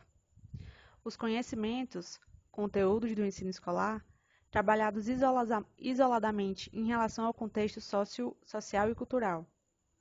Os conteúdos do ensino são organizados e trabalhados de forma operacionalista e mecanicista, isto é, o sujeito do conhecimento deverá memorizar conceitos, operar relações pré-estabelecidas entre os conceitos, sejam fórmulas, equações, modelos teóricos, ordenar, classificar e diferenciar conceitos e estabelecer relações de causa e efeito, baseando-se exclusivamente nas regras da lógica formal para a apreensão dos objetos de estudo. Ou seja, os conteúdos de ensino escolar devem ser definidos a partir de uma concepção positivista, cientificista e tecnicista do conhecimento, estabelecidos sistematicamente de forma axiomática, numa sequência linear de fatos, fenômenos, conceitos e relações, desconsiderando os conhecimentos prévios que os alunos trazem para a sala de aula, as relações entre as diversas ciências, o processo de desenvolvimento do conhecimento científico e sua fundamentação e aplicação histórico-social. Então, algumas pesquisas educacionais buscando alternativas a esse modelo de concepção pedagógica desenvolveram propostas que incluem as seguintes características: que os conteúdos de ensino devem ser contextualizados, discutidos em seu significado social, histórico e cultural, que a aprendizagem deve ser ativa, isto é, o aluno deve participar, analisando, discutindo, propondo soluções, pesquisando, relacionando, problematizando o conteúdo e sua própria experiência social e cultural. Que os alunos devem ser estimulados a se tornarem sujeitos em construção de sua autonomia intelectual, de sua liberdade, da conquista dos seus direitos individuais e coletivos. Que a educação deve ser um projeto de humanização, comprometido com as mudanças históricas que venham para transformar a cultura humana, no sentido de diminuir as desigualdades sociais. A utilização do método dialético. O compromisso político com a emancipação das classes populares. O compromisso com a construção de uma sociedade mais justa e igualitária. A valorização da educação e dos educadores na sociedade contemporânea. A luta pela organização política e a construção da identidade profissional dos trabalhadores da educação. A concepção do homem como sujeito da história. A valorização da cultura popular como ponto de partida para o desenvolvimento da aprendizagem. Propostas que representam um grande avanço para as práticas educativas, mas que precisam ser compreendidas no contexto da especificidade da educação escolar. Assim, a incorporação dessas categorias conceituais à teoria e à prática educacional representou um avanço em relação às tendências tradicionais e tecnicistas. No entanto, é preciso considerar que, embora seja necessário valorizar o conhecimento cotidiano no processo pedagógico, verifica-se em algumas pesquisas uma polarização entre saber cotidiano e saber escolar, enfatizando de forma unilateral a utilização do saber cotidiano e gerando com isso o fenômeno da supervalorização do saber cotidiano em detrimento da sua relação com o saber escolar. Jean de Neto, 1999, página 58. O que o processo escolar deve assimilar é que estamos chamando de contextualização é trabalhar com o núcleo válido do conhecimento cotidiano como ponto de partida, e como conhecimento a ser superado e incorporado pelo saber escolar. E não supervalorizar o conhecimento cotidiano, depreciando a importância da apropriação do conhecimento escolar. O homem é um ser histórico-social, produto de sua atividade, o trabalho social historicamente considerado. Um ser que se forma à medida que ele mesmo transforma a realidade onde está inserido, através da praxis. Num processo cultural no qual supera suas limitações biológicas, gerando um conjunto de objetivações histórico-sociais. O conhecimento é parte dessas objetivações, que formam a realidade humanizada. Não é natural e biologicamente determinado, e deve ser entendido em dois níveis. Um primeiro nível, o homem apropria-se de características de outras espécies para seu benefício e desenvolvimento. Este é o conhecimento elaborado com base na realidade à sua volta, gerando um conjunto de dados empíricos e conhecimentos práticos utilitários. No segundo nível, baseando-se nesses dados empíricos e conhecimentos prático-utilitários, a produção de conhecimento passa a processar-se em esferas de abstrações, em que a sistematização teórica vai ganhando autonomia relativa em relação aos conhecimentos do primeiro nível. Assim, com o desenvolvimento das forças produtivas e das relações sociais de produção, o homem cria uma realidade humana com objetivações genéricas complexas, elaboradas num processo intencionalmente sistematizado e de caráter essencialmente homogeneizador, e que busca a universalidade. São as objetivações genéricas para si, abre parênteses, ciência, filosofia, tecnologia, artes, fecha parênteses, cuja apropriação deverá realizar-se em uma instituição e por um processo formal, também intencional sistematizado à educação escolar.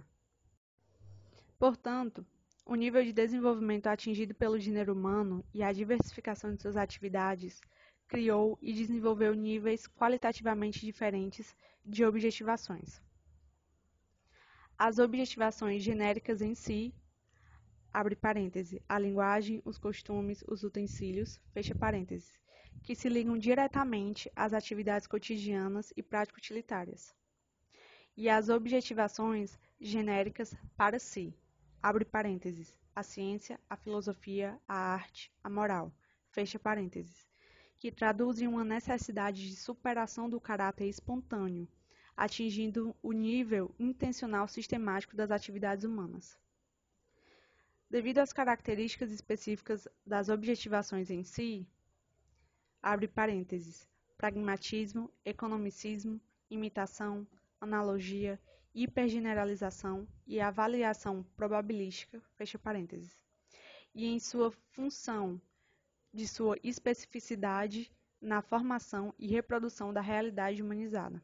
As objetivações em si, a vida cotidiana, são um terreno propício à alienação. Por isso, o homem desenvolveu um nível mais complexo de sistematização intencional, que possibilita a universalização das objetivações genéricas, uma humanização como processo histórico consciente, e a liberdade como fundamentos da humanidade, criando as objetivações genéricas para si, o terreno propício das possibilidades humanizadoras, de superação da alienação. Duarte, 1993, e Gerard Neto, 1999. Isso não exclui a existência da libertação no conhecimento cotidiano, e de alienação no saber elaborado, pois a alienação tem como fundamento as relações sociais de produção, que na sociedade capitalista tem como base a alienação do trabalhador em relação ao produto do trabalho socialmente considerado, e, portanto, determina a reprodução da alienação em todas as esferas da vida social humana. Somente com a transformação histórica, isto é, com a superação das relações de produção alienadas e alienantes, será possível superar-se definitivamente a alienação como fenômeno social. Estou afirmando apenas que as objetivações genéricas em si são um terreno propício para a alienação, e as objetivações genéricas para si são um terreno propício para a libertação. Assim, devemos aprender a cotidianidade como elemento necessário, mas não suficiente para o devir da realidade humanizada, e incorporar o cotidiano por superação, à esfera do não cotidiano, das objetivações genéricas para si, assimilando o lugar, a especificidade histórica das objetivações genéricas para si, superando a fase sincrética da compreensão da realidade, incorporando a dimensão científica e filosófica dessa mesma compreensão, efetivando então a função específica da escola, que é a de mediadora entre o indivíduo em formação e as objetivações que formam o ser genérico do homem, no processo de apropriação das objetivações genéricas para si. O trabalho educativo se constitui em uma atividade mediadora, na formação do indivíduo, das objetivações em si para o acesso às objetivações para si. Uma atividade mediadora na formação do indivíduo entre o cotidiano e o não cotidiano. Gerard Neto, 1999, página 43. A escola é a instituição social responsável pela sistematização intencional dos conteúdos acumulados historicamente, para serem socializados a todos os homens, devendo identificar esse saber necessário e desenvolver as formas adequadas para sua assimilação, buscando instrumentalizar o indivíduo para a praxis intencional e consciente junto ao meio social onde vive. O professor deverá identificar e assimilar o núcleo válido do conhecimento cotidiano como ponto de partida e como conhecimento a ser superado e incorporado pelo saber escolar. O lugar do conhecimento cotidiano é o de ser ponto de partida para a apropriação das objetivações genéricas para si e para a análise sistematizada e intencional que deve se realizar na escola, via apropriação do conhecimento escolar sistematizado pelo professor. Item B. Problematização. Segundo momento do método proposto por Saviani. Relaciona-se com a essência do método dialético, materialista e histórico de abordar a realidade, problematizando a sua multilateralidade através do processo analítico-sintético de conhecimento. Como surgiu? Como se desenvolveu? Como se apresenta? Quais as características fundamentais? Quais os elementos constituintes? Quais as determinações fundamentais? Qual a dinâmica de transformação quantitativa e qualitativa? Como se supera? Quais as contradições fundamentais e motrizes? Quais as relações internas, reiterativas secundárias e quais as essenciais? Como se relaciona? Para que serve? Para quem interessa? Para qual finalidade humana?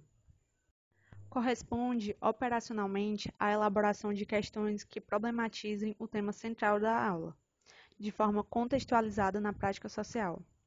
Questões que subdividam gradativamente e em sequência lógica a compreensão dos conteúdos e raciocínios a serem desenvolvidos nas aulas, que possibilitem o desenvolvimento gradual da aprendizagem, partindo dos conhecimentos que o aluno já tem sobre o tema em estudo e sobre a compreensão da realidade que eles permitem, possibilitando a apreensão das informações disponibilizadas pelo professor e o exercício da reflexão, da análise e da síntese por parte do aluno, para que sua aprendizagem seja ativa, significativa e reflexiva.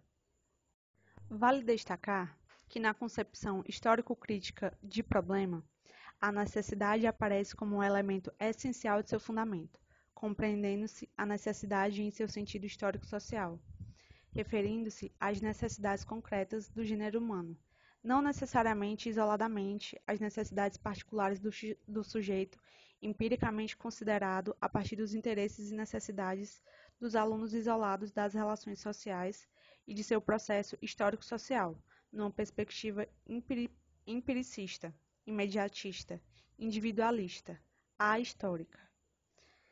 Para uma compreensão mais detalhada da problematização a qual me refiro, remeto o leitor para o livro de Saviani, 1994.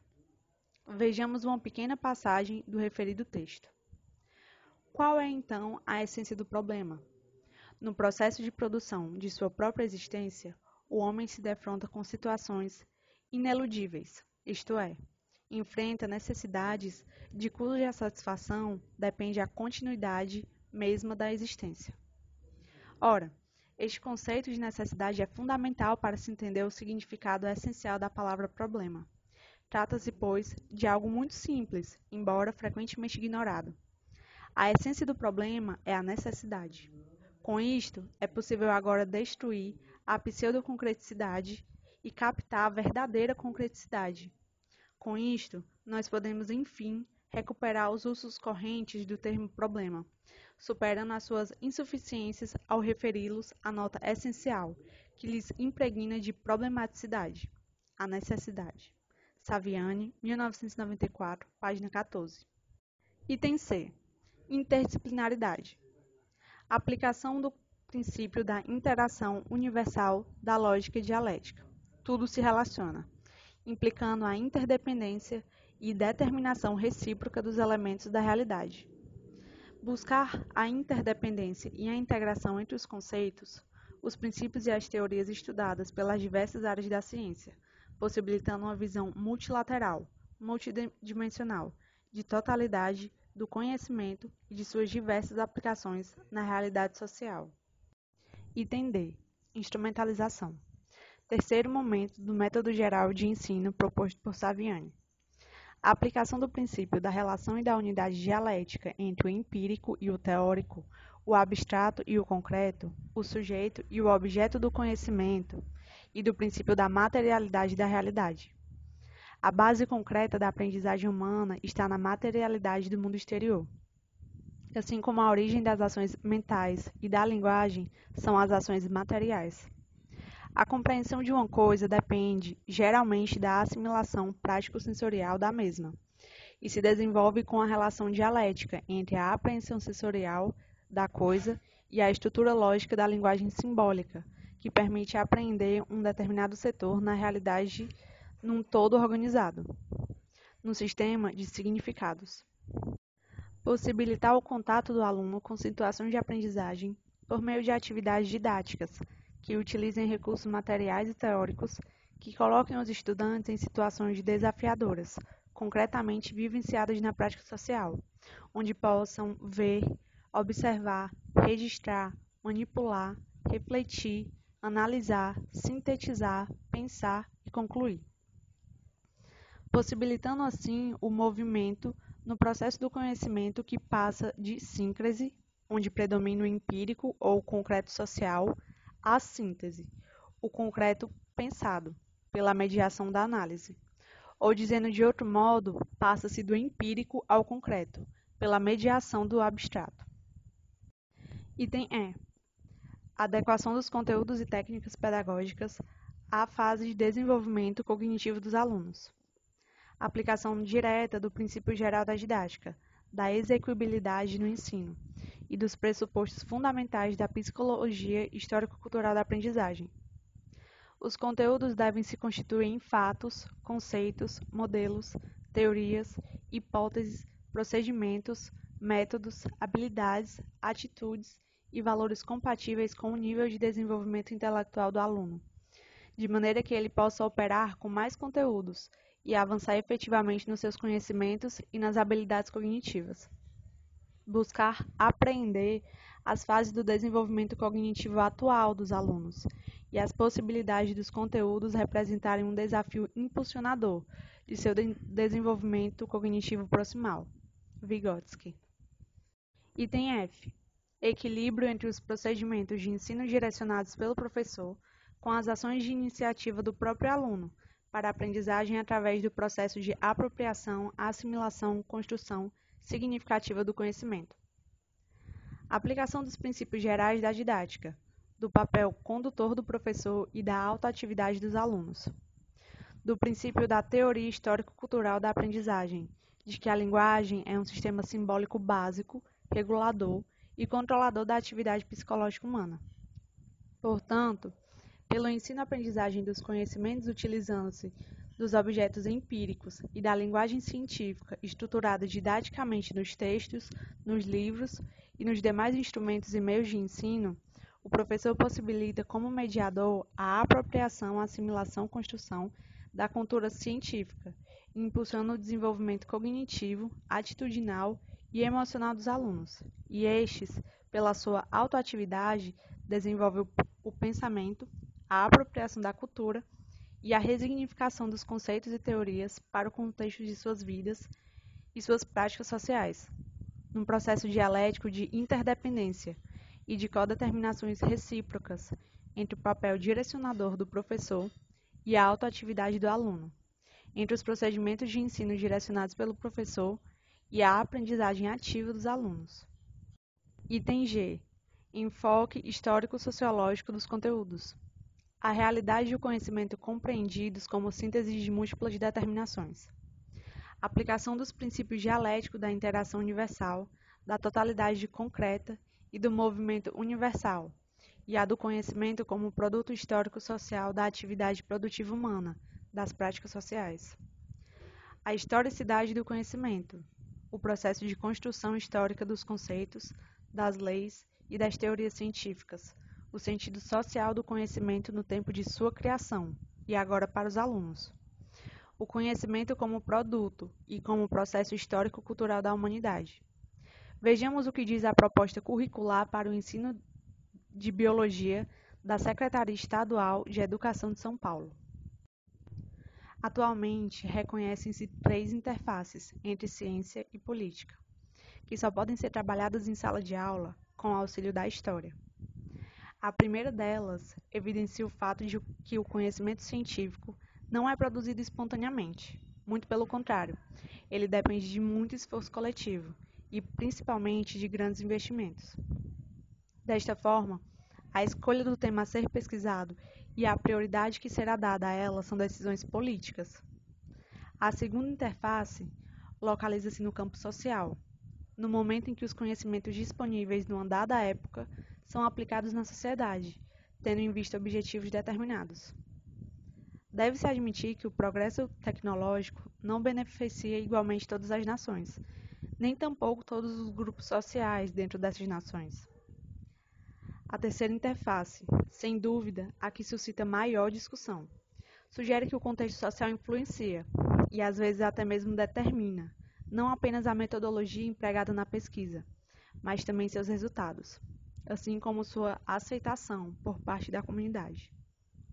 A biologia, encarada numa perspectiva histórica, pode ser palco dessas discussões, no âmbito da Escola do Segundo Grau. São Paulo, 1990. Item H. Sistematização. Aplicação direta dos princípios didáticos, do caráter científico do ensino, da unidade entre instrução e educação, e da planificação e sistematização do ensino. Refere-se ao planejamento, ordenação, classificação, sequência, unidade, continuidade no processo de ensino, organização dos fatos, fenômenos, conceitos, leis, hipóteses, princípios, teorias científicas, habilidades e atitudes, fundamentais para servir de referência para o ensino dos conteúdos importantes e significativos para o desenvolvimento da visão de mundo dos alunos. Tendo como base a aproximação com a estrutura lógica da ciência ou das ciências correspondentes, principalmente nos métodos de exposição de conhecimento científico, e secundariamente, em menor proporção de tempo, mas avançando gradualmente, os métodos de investigação científica. Item I. Dialogicidade. Aplicação concreta e totalizadora dos princípios gerais do processo educacional. A educação da personalidade no coletivo. Unidade entre as exigências sociais e o respeito à personalidade, ensino consciente e participativo, e a dialogicidade, transparência, sinceridade, equidade, liberdade, responsabilidade, disciplina e respeito mútuo de toda a coletividade escolar. Implica a manutenção de um clima de diálogo entre professor e alunos, destes entre si, no qual predomina o respeito mútuo, a compreensão, a aceitação das diferenças, o estímulo, a autoestima, a autocrítica, o equilíbrio entre falar e ouvir, e entre questionar e aceitar, a confiança, a positividade nas relações humanas, a sinceridade. O professor deverá relativizar os conhecimentos discutidos e problematizados, equilibrar dúvidas e certezas, pois o conhecimento se dá por múltiplas aproximações, e não por verdades absolutas. Equilibrar liberdade e responsabilidade, amizade e autoridade, abre parênteses, no sentido de observação, respeito e reflexão sobre as normas de vivência e trabalho escolar estabelecidas, fecha parênteses. Item J. Totalidade. Aplicação dos princípios gerais da lógica dialética, e dos procedimentos analíticos sintéticos do processo de conhecimento, na ótica da dialética materialista e histórica ao ensino. O trabalho educativo deve desenvolver raciocínios de análise e de síntese, progressivamente em relação aos conteúdos e à sua função social. Buscar o desenvolvimento da razão, da inteligência totalizadora, dos conhecimentos como parte do mosaico que forma a visão de mundo dos alunos. A concepção da natureza, de homem, de sociedade, de tecnologia e de vida humana. Buscar o significado do conhecimento no contexto humano, equilibrando as dimensões individual e social, prática utilitária e simbólica, tecnológica e humanista, dando fundamentação para a construção de um sentido para a vida humana, que esteja para além da cotidianidade imediatista e do cientificismo tecnicista. Relacionar educação e utopia. Favorecer a construção de uma noção de mundo como um todo, onde as partes são relacionadas e interdependentes, e o homem é o agente de constantes transformações. Item L. Aplicação dos conhecimentos, habilidades e atitudes.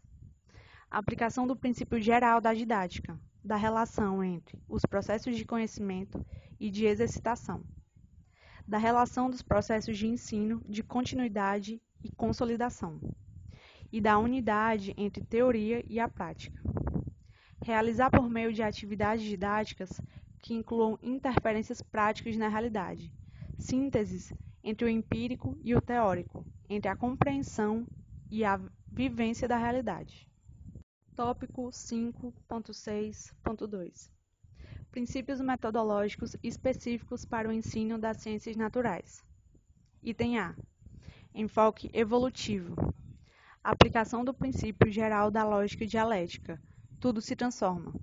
A realidade e o conhecimento são processos em movimento constante de transformação e conservação. Vejamos abaixo o que diz a proposta curricular para o ensino de biologia da Secretaria Estadual de Educação de São Paulo sobre o tema. Evolução como linha unificadora dos conteúdos. A teoria da evolução, segundo Ernst Mayr, é muito justamente considerada a maior teoria unificadora em biologia.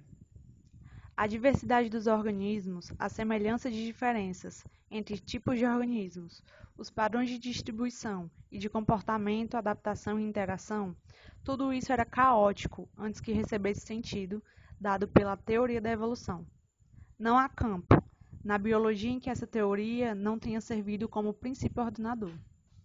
Usar o enfoque evolutivo como princípio metodológico pode ser especialmente útil no estudo dos padrões de organização dos seres vivos, pois a filogenia é a base de qualquer sistema moderno de classificação. Além disso, esse tipo de tratamento traz algumas indicações ao ensino de biologia. As estruturas dos seres vivos são melhor compreendidas a partir do estudo de suas funções. As diferenças entre os vários grupos de seres vivos podem ser relacionadas, até certo ponto, com o lugar e o modo de vida desses organismos e com sua história. São Paulo, 1990. Item B. Enfoque ambiental. Aplicação direta dos princípios gerais da lógica dialética. Tudo se relaciona ao princípio da interdependência universal e dos princípios fundamentais da ecologia. A biologia tem por objeto de estudo os seres vivos, suas relações com outros seres vivos e com o meio. Ao estudar o ambiente, o aluno estará envolvendo-se em situações reais, o que contribui para a compreensão das múltiplas formas de alteração que os organismos e o meio ambiente sofrem ao longo do tempo, e no papel dos seres vivos e do homem nesses processos de alteração. A relação do homem com a natureza se dá através do trabalho. Essa relação produz consequências, que se acumulam historicamente e, na atualidade, são aceleradas pela própria ciência e tecnologia.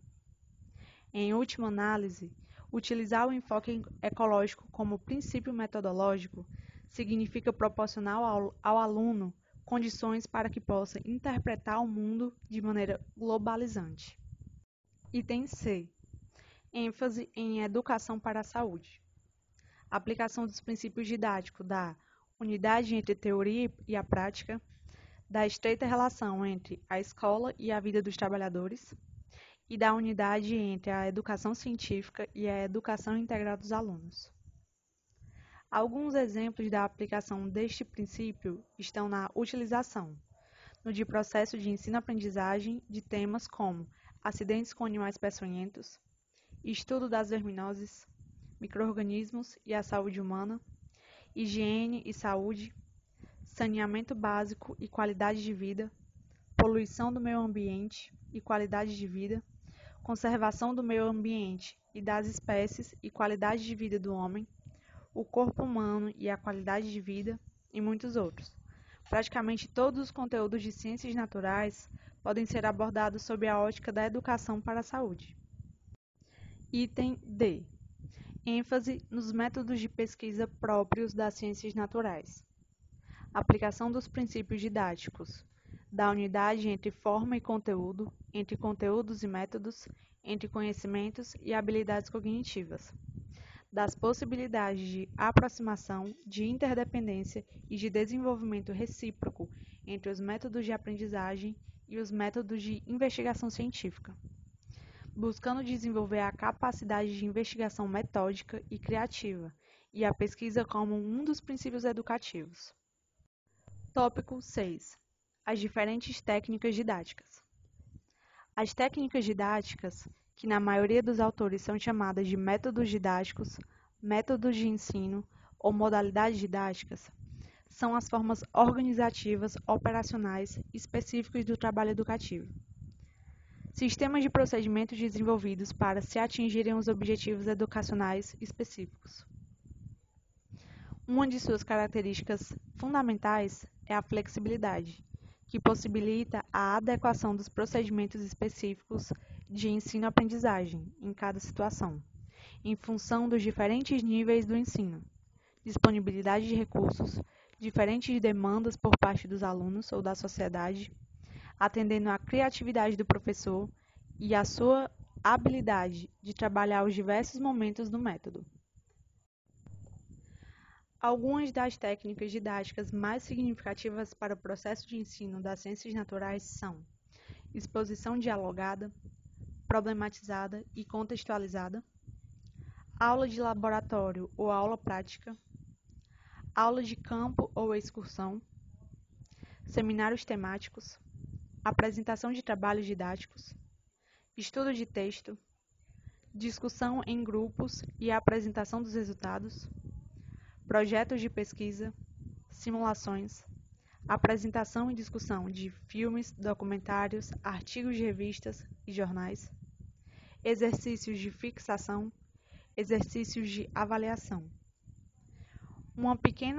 Uma apresentação detalhada destas modalidades didáticas pode ser encontrada em Krasiuschik, 1996, páginas 100 a 149.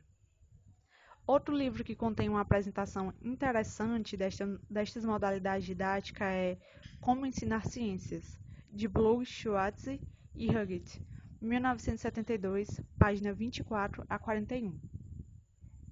Podemos ainda citar o livro Biologia, de Sonsini, 1991, páginas 62 a 68. As técnicas são importantes, mas somente quando incorporadas em um todo de preocupações didáticas que visam dotar os alunos do conhecimento científico e social da realidade estudada, valorizando-se o fim a alcançar.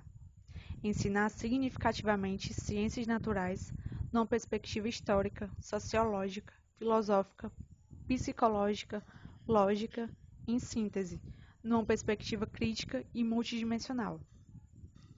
É muito importante aprender a função mediadora do professor na sala de aula, tornando acessíveis os conhecimentos científicos de forma articulada, através do conhecimento didático, usando sim as diversas técnicas de ensino e os princípios metodológicos apresentados anteriormente, e todos os processos educacionais que favoreçam a aprendizagem do aluno, mas sem cair no tecnicismo, em que os meios são valorizados em detrimento dos fins educativos.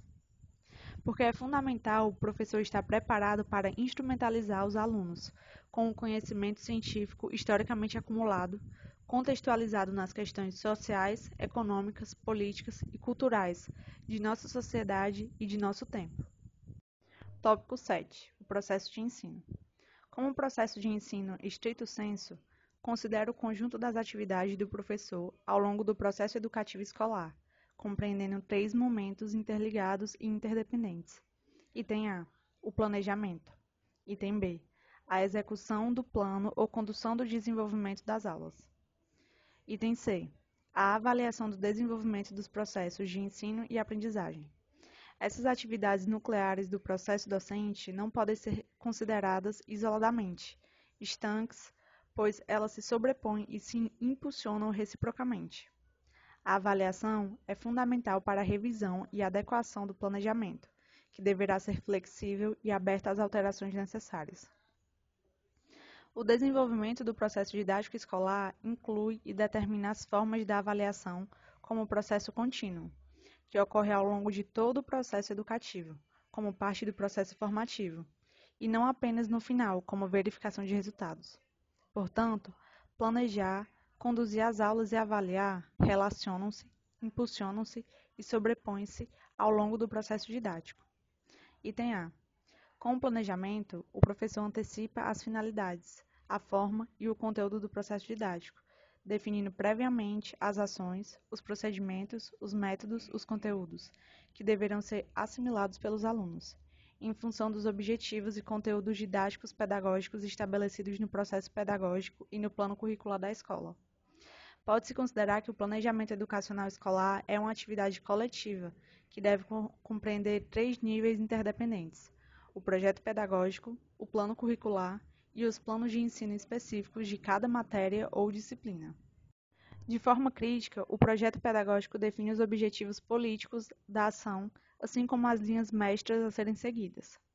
O plano curricular dimensiona os conteúdos socioculturais, que serão transmitidos e assimilados pelos alunos, de forma que possibilitem atingir os objetivos pedagógicos que se têm estabelecido. O plano de ensino é o planejamento da ação imediata do educador em cada aula ou em cada atividade docente. Lucchesi, 1999, páginas 145 a 146.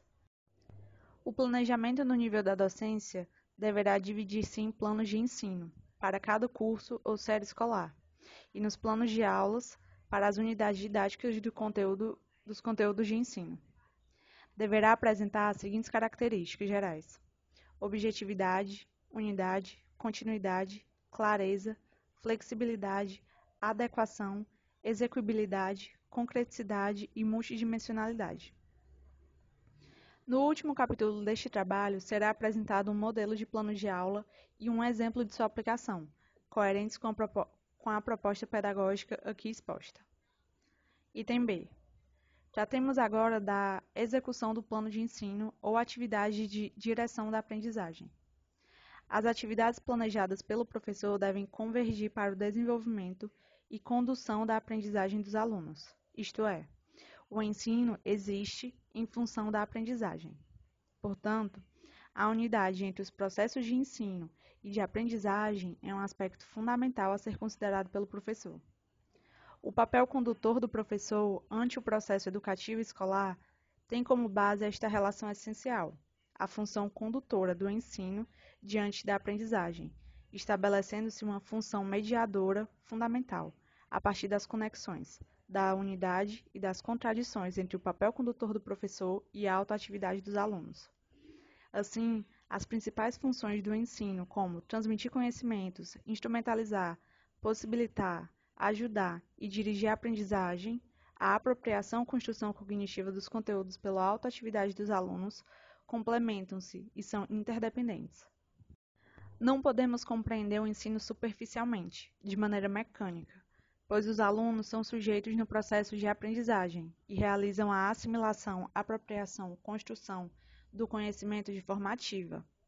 O professor deve perguntar-se como pode aproximar o aluno da matéria em estudo, de forma que a aprendizagem seja um processo de assimilação, construção determinado, concreto, contextualizado, objetivo, sistematizado, contínuo, cíclico, dialógico, problematizado, alegre, criativo, lúdico, coletivo e reflexivo. E a correta relação entre o ensinar e o aprender, a assimilação, apropriação, construção significativa dos conhecimentos exclui totalmente a sobrecarga dogmática do papel condutor do professor e também a subordinação do papel do professor em relação ao papel desempenhado pelos alunos no processo. A correta relação entre estes momentos do processo didático escolar não é algo simples ou automático. É uma tarefa docente muito importante e complexa, que não tem uma fórmula pré-estabelecida.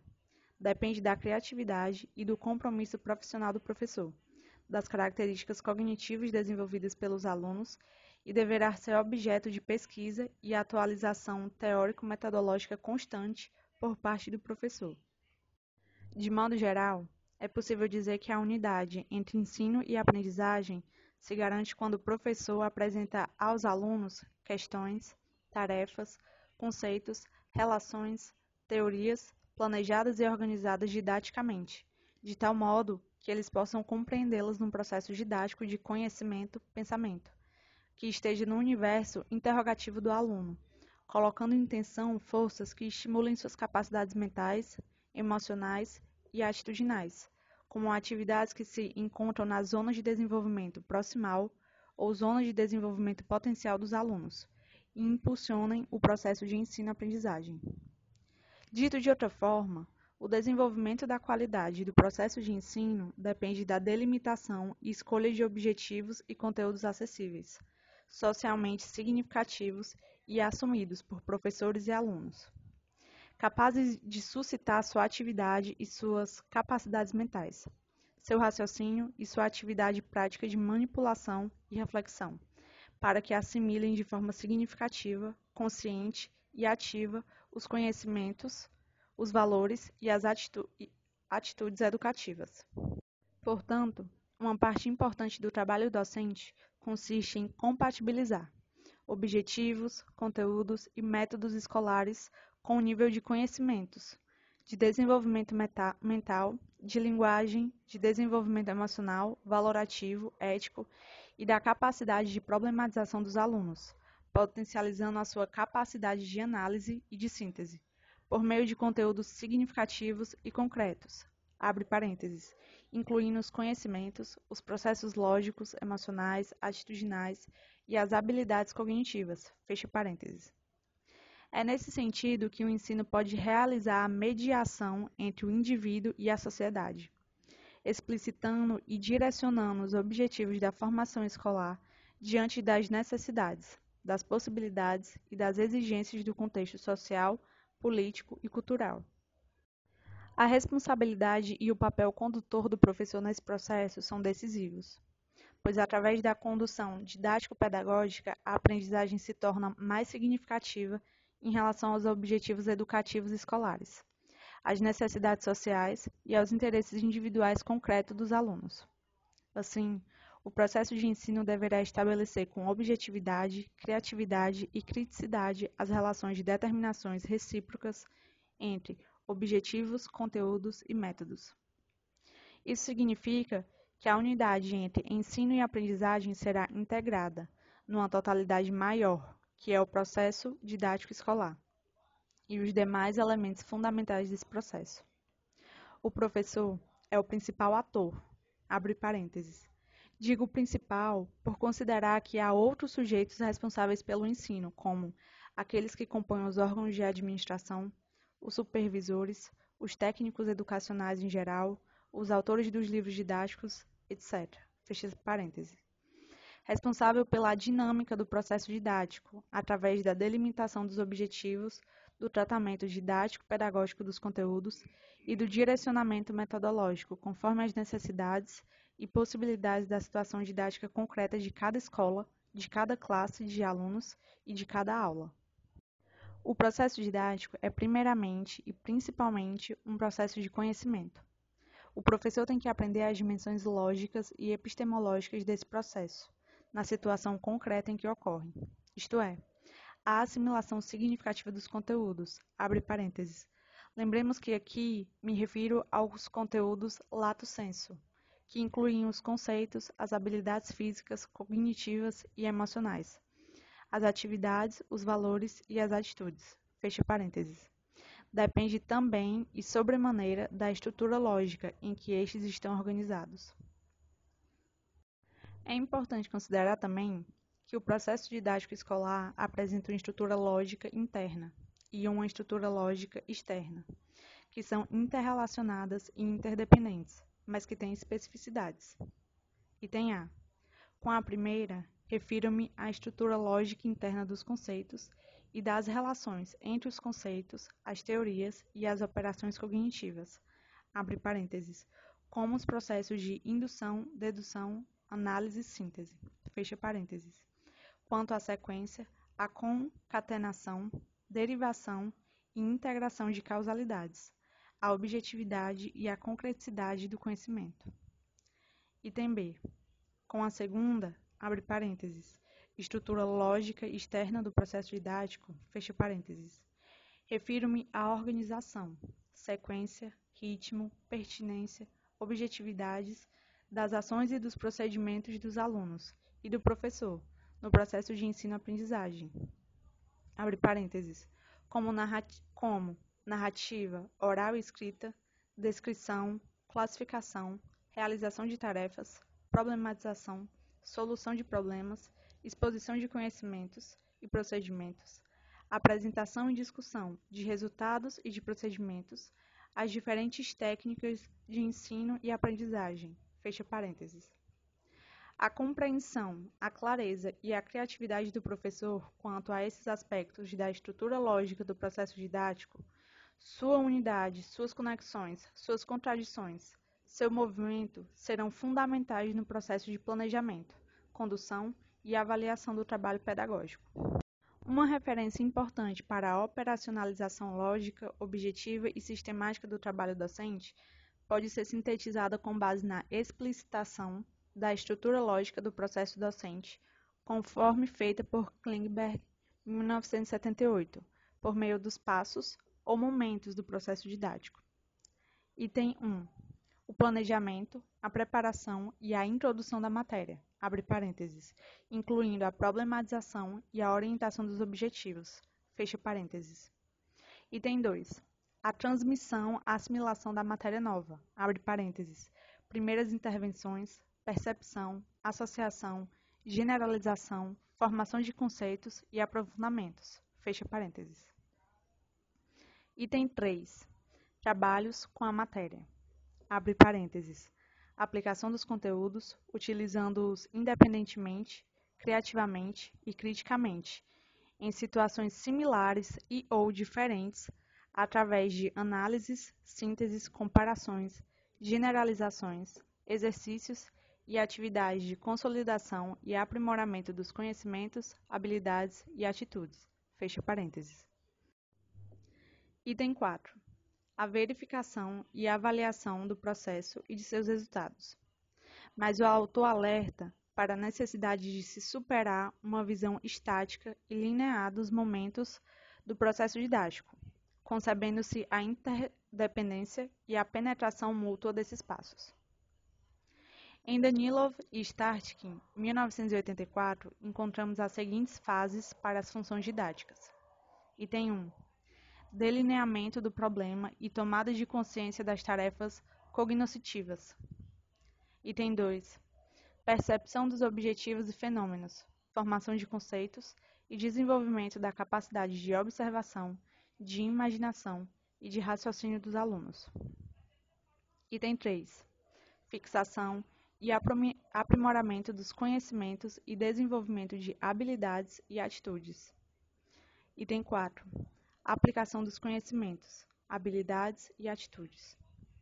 Item 5. Análise dos resultados dos alunos, comprovação e avaliação de seus conhecimentos e revelação do nível de desenvolvimento intelectual.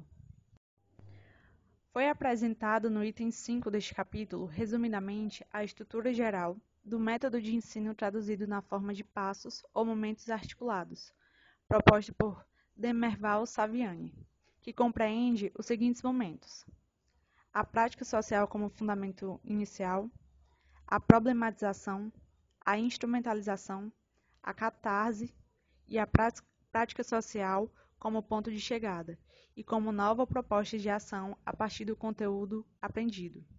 Gasparini, 2002, página 143. Este livro, de João Luiz Gasparini, 2002, faz uma exposição detalhada da teoria e da aplicação prática da metodologia didática proposta por Saviani, a qual remeto o leitor, pois serve como excelente referência para o trabalho docente de planejamento, execução e avaliação das disciplinas de ciências naturais. Item C. A avaliação.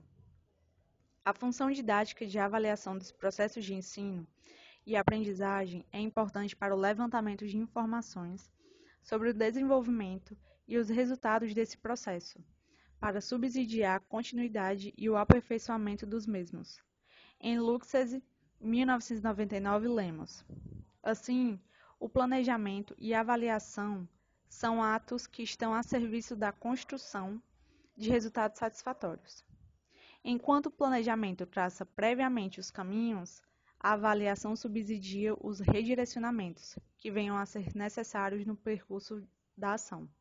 Lucas, 1999, página 165. Inicialmente, devemos perguntar-nos: o que devemos avaliar? O professor? Os alunos? o processo de ensino ou o processo de aprendizagem? Como devemos avaliar? Quais os métodos mais adequados? Quando devemos avaliar? Avaliaremos o ensino e a aprendizagem ao longo do desenvolvimento desses processos ou, no final, os resultados desse processo? O que fazer com os resultados da avaliação? Classificar os alunos quantificadamente, por meio de notas, ou por meio de conceitos de insuficiente, regular, bom ou excelente? E, em seguida, lavar as mãos, registrar no diário e entregar os resultados para os pais e os futuros professores? Não são perguntas fáceis de responder. Construir e desenvolver uma atitude avaliativa adequada para encaminhar o trabalho docente, considerando essas questões, evitando e superando as improvisações, o autoritarismo e o reducionismo formalista, é ainda mais difícil. Somando-se o fato de que a avaliação é geralmente pouco estudada durante a formação acadêmica dos professores, nos certificamos de que essa é uma tarefa das mais difíceis, de que não adianta apenas estar muito bem preparado com os conhecimentos específicos das áreas do conhecimento em que atuamos nas ciências naturais, para darmos respostas adequadas para essas questões. Então, a necessidade da consciência e do conhecimento da multidimensionalidade do fenômeno educativo vem à tona e fica evidente suas dimensões e, mais do que isso, seu direcionamento psicológico, sociológico, antropológico, filosófico, epistemológico, econômico, ambientalista, político, os conflitos, as contradições, as lacunas, os diversos caminhos a se seguir, as possibilidades, as expectativas, as perspectivas, as intencionalidades, os interesses, as relações entre a lógica formal e a lógica concreta na nossa formação como docentes e como sujeitos sociais, isto é, como indivíduos concretos. Todos esses aspectos do processo se manifestam no momento da avaliação, ficam evidentes e obrigam-nos a uma reflexão complexa, mas fundamental. Lucchesi, 1999, descreve dois tipos possíveis de avaliação. Um voltado para a conservação do modelo de individualidade e de sociedade no qual vivemos, e outro voltado para a transformação desses modelos. No primeiro caso, a avaliação é predominantemente classificatória, autoritária, punitiva. No segundo caso, a avaliação é diagnóstica, democrática, processual, estimuladora e formativa. O estabelecimento de critérios pode ser um primeiro passo para o desenvolvimento de uma atitude avaliativa, cujo verdadeiro papel seja de servir como instrumento de desenvolvimento e de incentivo à formação crítica dos alunos. E, nesse sentido, a avaliação deverá ser diagnóstica, auxiliar, participativa, formativa, planejada, sistematizada, contínua, diretiva, objetiva, significativa, rigorosa, abre parênteses, no sentido científico e metodológico, fecha parênteses, e concreta, no sentido social, histórico e político, para servir como instrumento de direcionamento e desenvolvimento dos processos de ensino e de aprendizagem, respeitando as individualidades, as particularidades e a singularidade dos alunos. As leis ou relações essenciais do processo de ensino, os princípios gerais da didática e os princípios metodológicos apresentados anteriormente também são referências fundamentais para a operacionalização do trabalho docente de planejamento, direção e avaliação do processo de ensino e aprendizagem escolar. Os princípios metodológicos para o ensino formam uma síntese de procedimentos, da postura intelectual, do compromisso e dos critérios necessários para o desenvolvimento da qualidade do processo educativo escolar. Problematização, contextualização, interdisciplinaridade, totalidade, enfoque histórico-sociológico, sistematização, dialogicidade, aplicação, enfoque evolutivo, enfoque ambiental, ênfase em educação para a saúde, ênfase nos métodos das ciências naturais. O equilíbrio entre diretividade e autoatividade na relação ensino-aprendizagem e a busca de síntese entre os elementos lógicos, os elementos psicológicos e os elementos lúdicos no desenvolvimento e na aprendizagem dos alunos. Esses princípios nortearão o professor no planejamento, organização, direcionamento e a avaliação dos processos ensino-aprendizagem, tanto em sua estrutura lógico-metodológica interna quanto externa. Será feita, no capítulo seguinte, a apresentação da aula como unidade analítico-sintética do processo didático escolar, exemplificando e aplicando os princípios teóricos metodológicos sistematizados neste trabalho para os procedimentos de planejamento, condução e avaliação do ensino de ciências naturais.